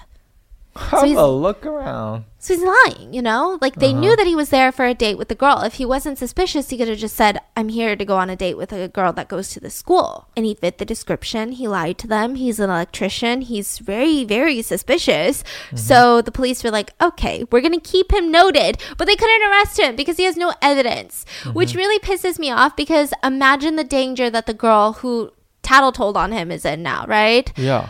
So, but I guess police don't care. So they ran his name through the database and they finally, finally found something his two assaults that landed him in the mental institution. And all of the disappearances happened near where he had moved, like a couple miles of where he had moved. So he moved from like Portland, Oregon to Salem, Oregon, and it just matched. It was weird. And his current home that he was living in was only a few miles away from the bridge over the river that all the bodies were being thrown off. He would actually drive over that bridge every day to get to his current job. So the police go to his house to question him casually. And they said it's like a local type of thing, like we're just ca- casually interviewing people. And they find out that he's been an electrician for 10 years. And one of the police officers went into the garage to have a look around, found a length of rope that was the same type of rope found on the woman that they found their bodies on. And so the police are like, nah, dude. They get a search warrant and they search his cars. Now, his cars showed absolutely no evidence. And so the police feel super defeated. They knew that they had to move fast because either A, he's going to kill more people because he's like, this is the end. I'm going to go out with a bang, right? Or B, he's going to try to run away. So they put him under constant undercover surveillance, like just police officers watching him all day. Two days after the search warrant was issued for his cars, they mm-hmm. saw Jerry pack up all of his shit, his family, and his bags and start driving north. So the police tracked him down. Um, they called all of like the highway patrol. They even called the Canadian border because they were like, Oregon's too close to Canada for comfort. And they mm-hmm. found him driving on the highway headed straight to the Canadian border. So they were like, oh, hell no. They stopped the car, but Jerry wasn't there. Just the kids are sitting there. And they're like, there's no way the kids are just driving without Jerry. And they shine a flashlight in the back of his car, and there's this huge lump under a blanket in the car. And they're like, what the fork? They turn over the blanket, and Jerry's hiding underneath the blanket. What? It's so dumb. So they arrest him. And when they strip search him, to their surprise, Jerry was wearing one of the women's that he had murdered, their underwear. And they said, okay, Jerry, well, you've been arrested for murder, but uh, you get one phone call from prison. Like, where you can call your lawyer, you can call your family member, you can call whoever you want. Now, what in Jerry's mind would think that this isn't being recorded? I don't know. But he calls his wife and he says, Darcy, My love, you need to go home and burn everything. I've got breast molds. I've got hidden underwear that you need to go find. I've got pictures of the victims. You need to go burn them all. Does the wife know? Um, that is up for debate, right? Sounds like she does. yeah, knows. so the police they go and they search the house. They find pictures of the victim. They find a large portion of the stolen underwear. Darcy had actually burned a few of the things that she had burned a few pictures, she had burned a few pieces of underwear, but she hadn't burnt everything.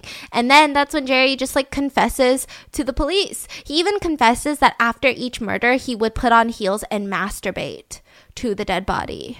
But then he also pleaded not guilty by reason of insanity. Now, here's the scary part. All the psychiatrists said that he was perfectly mentally stable, and there was no mention of schizophrenia. They just said he's literally just evil. Like, there's, we don't think something's wrong. We don't think that he was like hearing voices in his head. yeah. Like, he just literally killed them for sexual satisfaction. Yeah. And so he pled guilty to three of the four murders because the first victim, there was really no evidence to say that he even met the um, Linda, the saleswoman, the encyclopedia saleswoman, because Darcy had burned the pictures of her. So they couldn't find pictures of her. So there's really no evidence that they even met or knew each other. And he had originally confessed to it, but then later he was like, oh, I recant my confession. You have no evidence. I didn't do it. So he was found guilty of the other three murders and was given three consecutive life sentences. Now, Darcy, his wife, was also put on trial because the police couldn't believe that how could she be living in that house without knowing anything while all of this was taking place? But mm-hmm. she was found in trial to not be guilty of accessory to the murders. So Darcy and her two kids were granted completely new identities. They changed their names and they moved on with their lives and they have been laying low. Now in prison, Jerry, because he's an electrician, he was really liked by the guards because, you know, prison is a business. So being that it be a business, anytime they had electrical issues, instead of calling a contractor to come into their prison and fix it, they would just get Jerry to fix it for free, like free manual labor. And so the guards would really, really like him because, you know, they would get praised by their boss when they didn't spend money or go out of budget for electrical issues. And the guards in return would bring him women's shoe catalogs.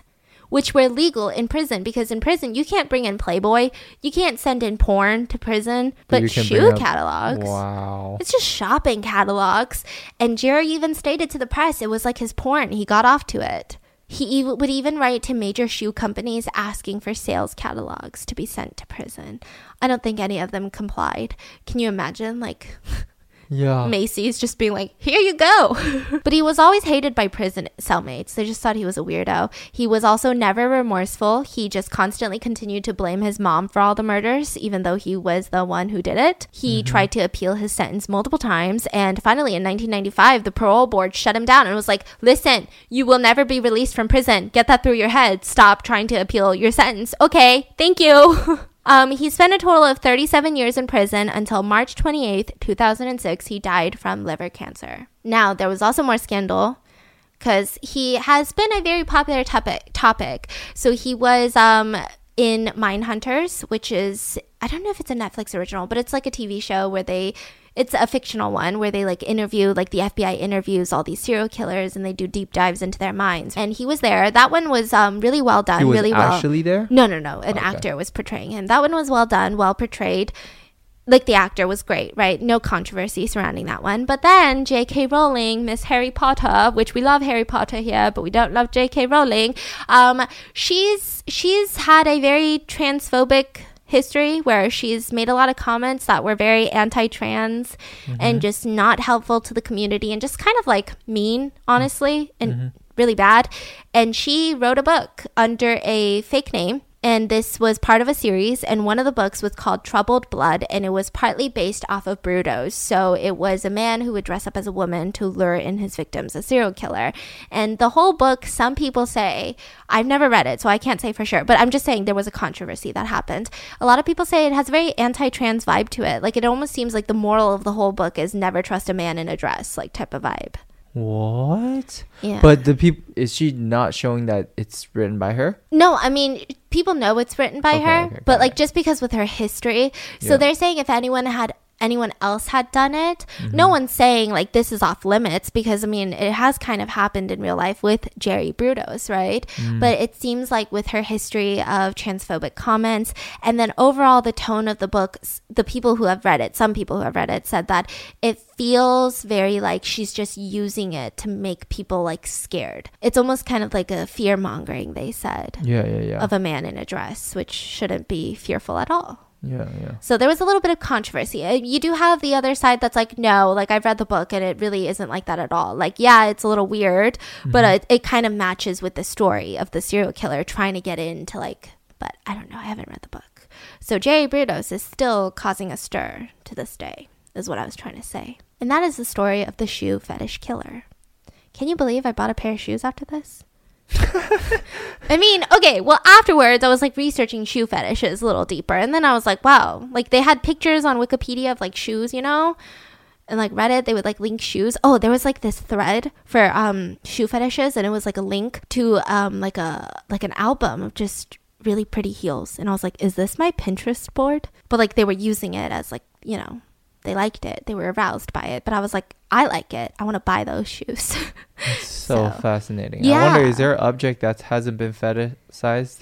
See, that was the that was the thing on Reddit. They were like, "Hey, if you had, if I could give you ten million dollars to name an object, they were talking primarily food that hasn't been used for sexual purposes. Oh yeah, yeah. yeah. You what would it be? about that. Yeah.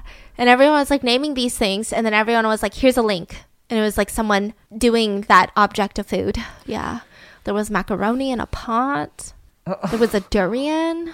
There was wasabi. I'm just saying, today's episode was a weird one. Let me know what you think about this one.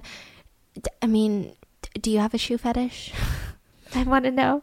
And I hope you guys enjoyed, and I'll see you guys next Wednesday. Bye. Bye.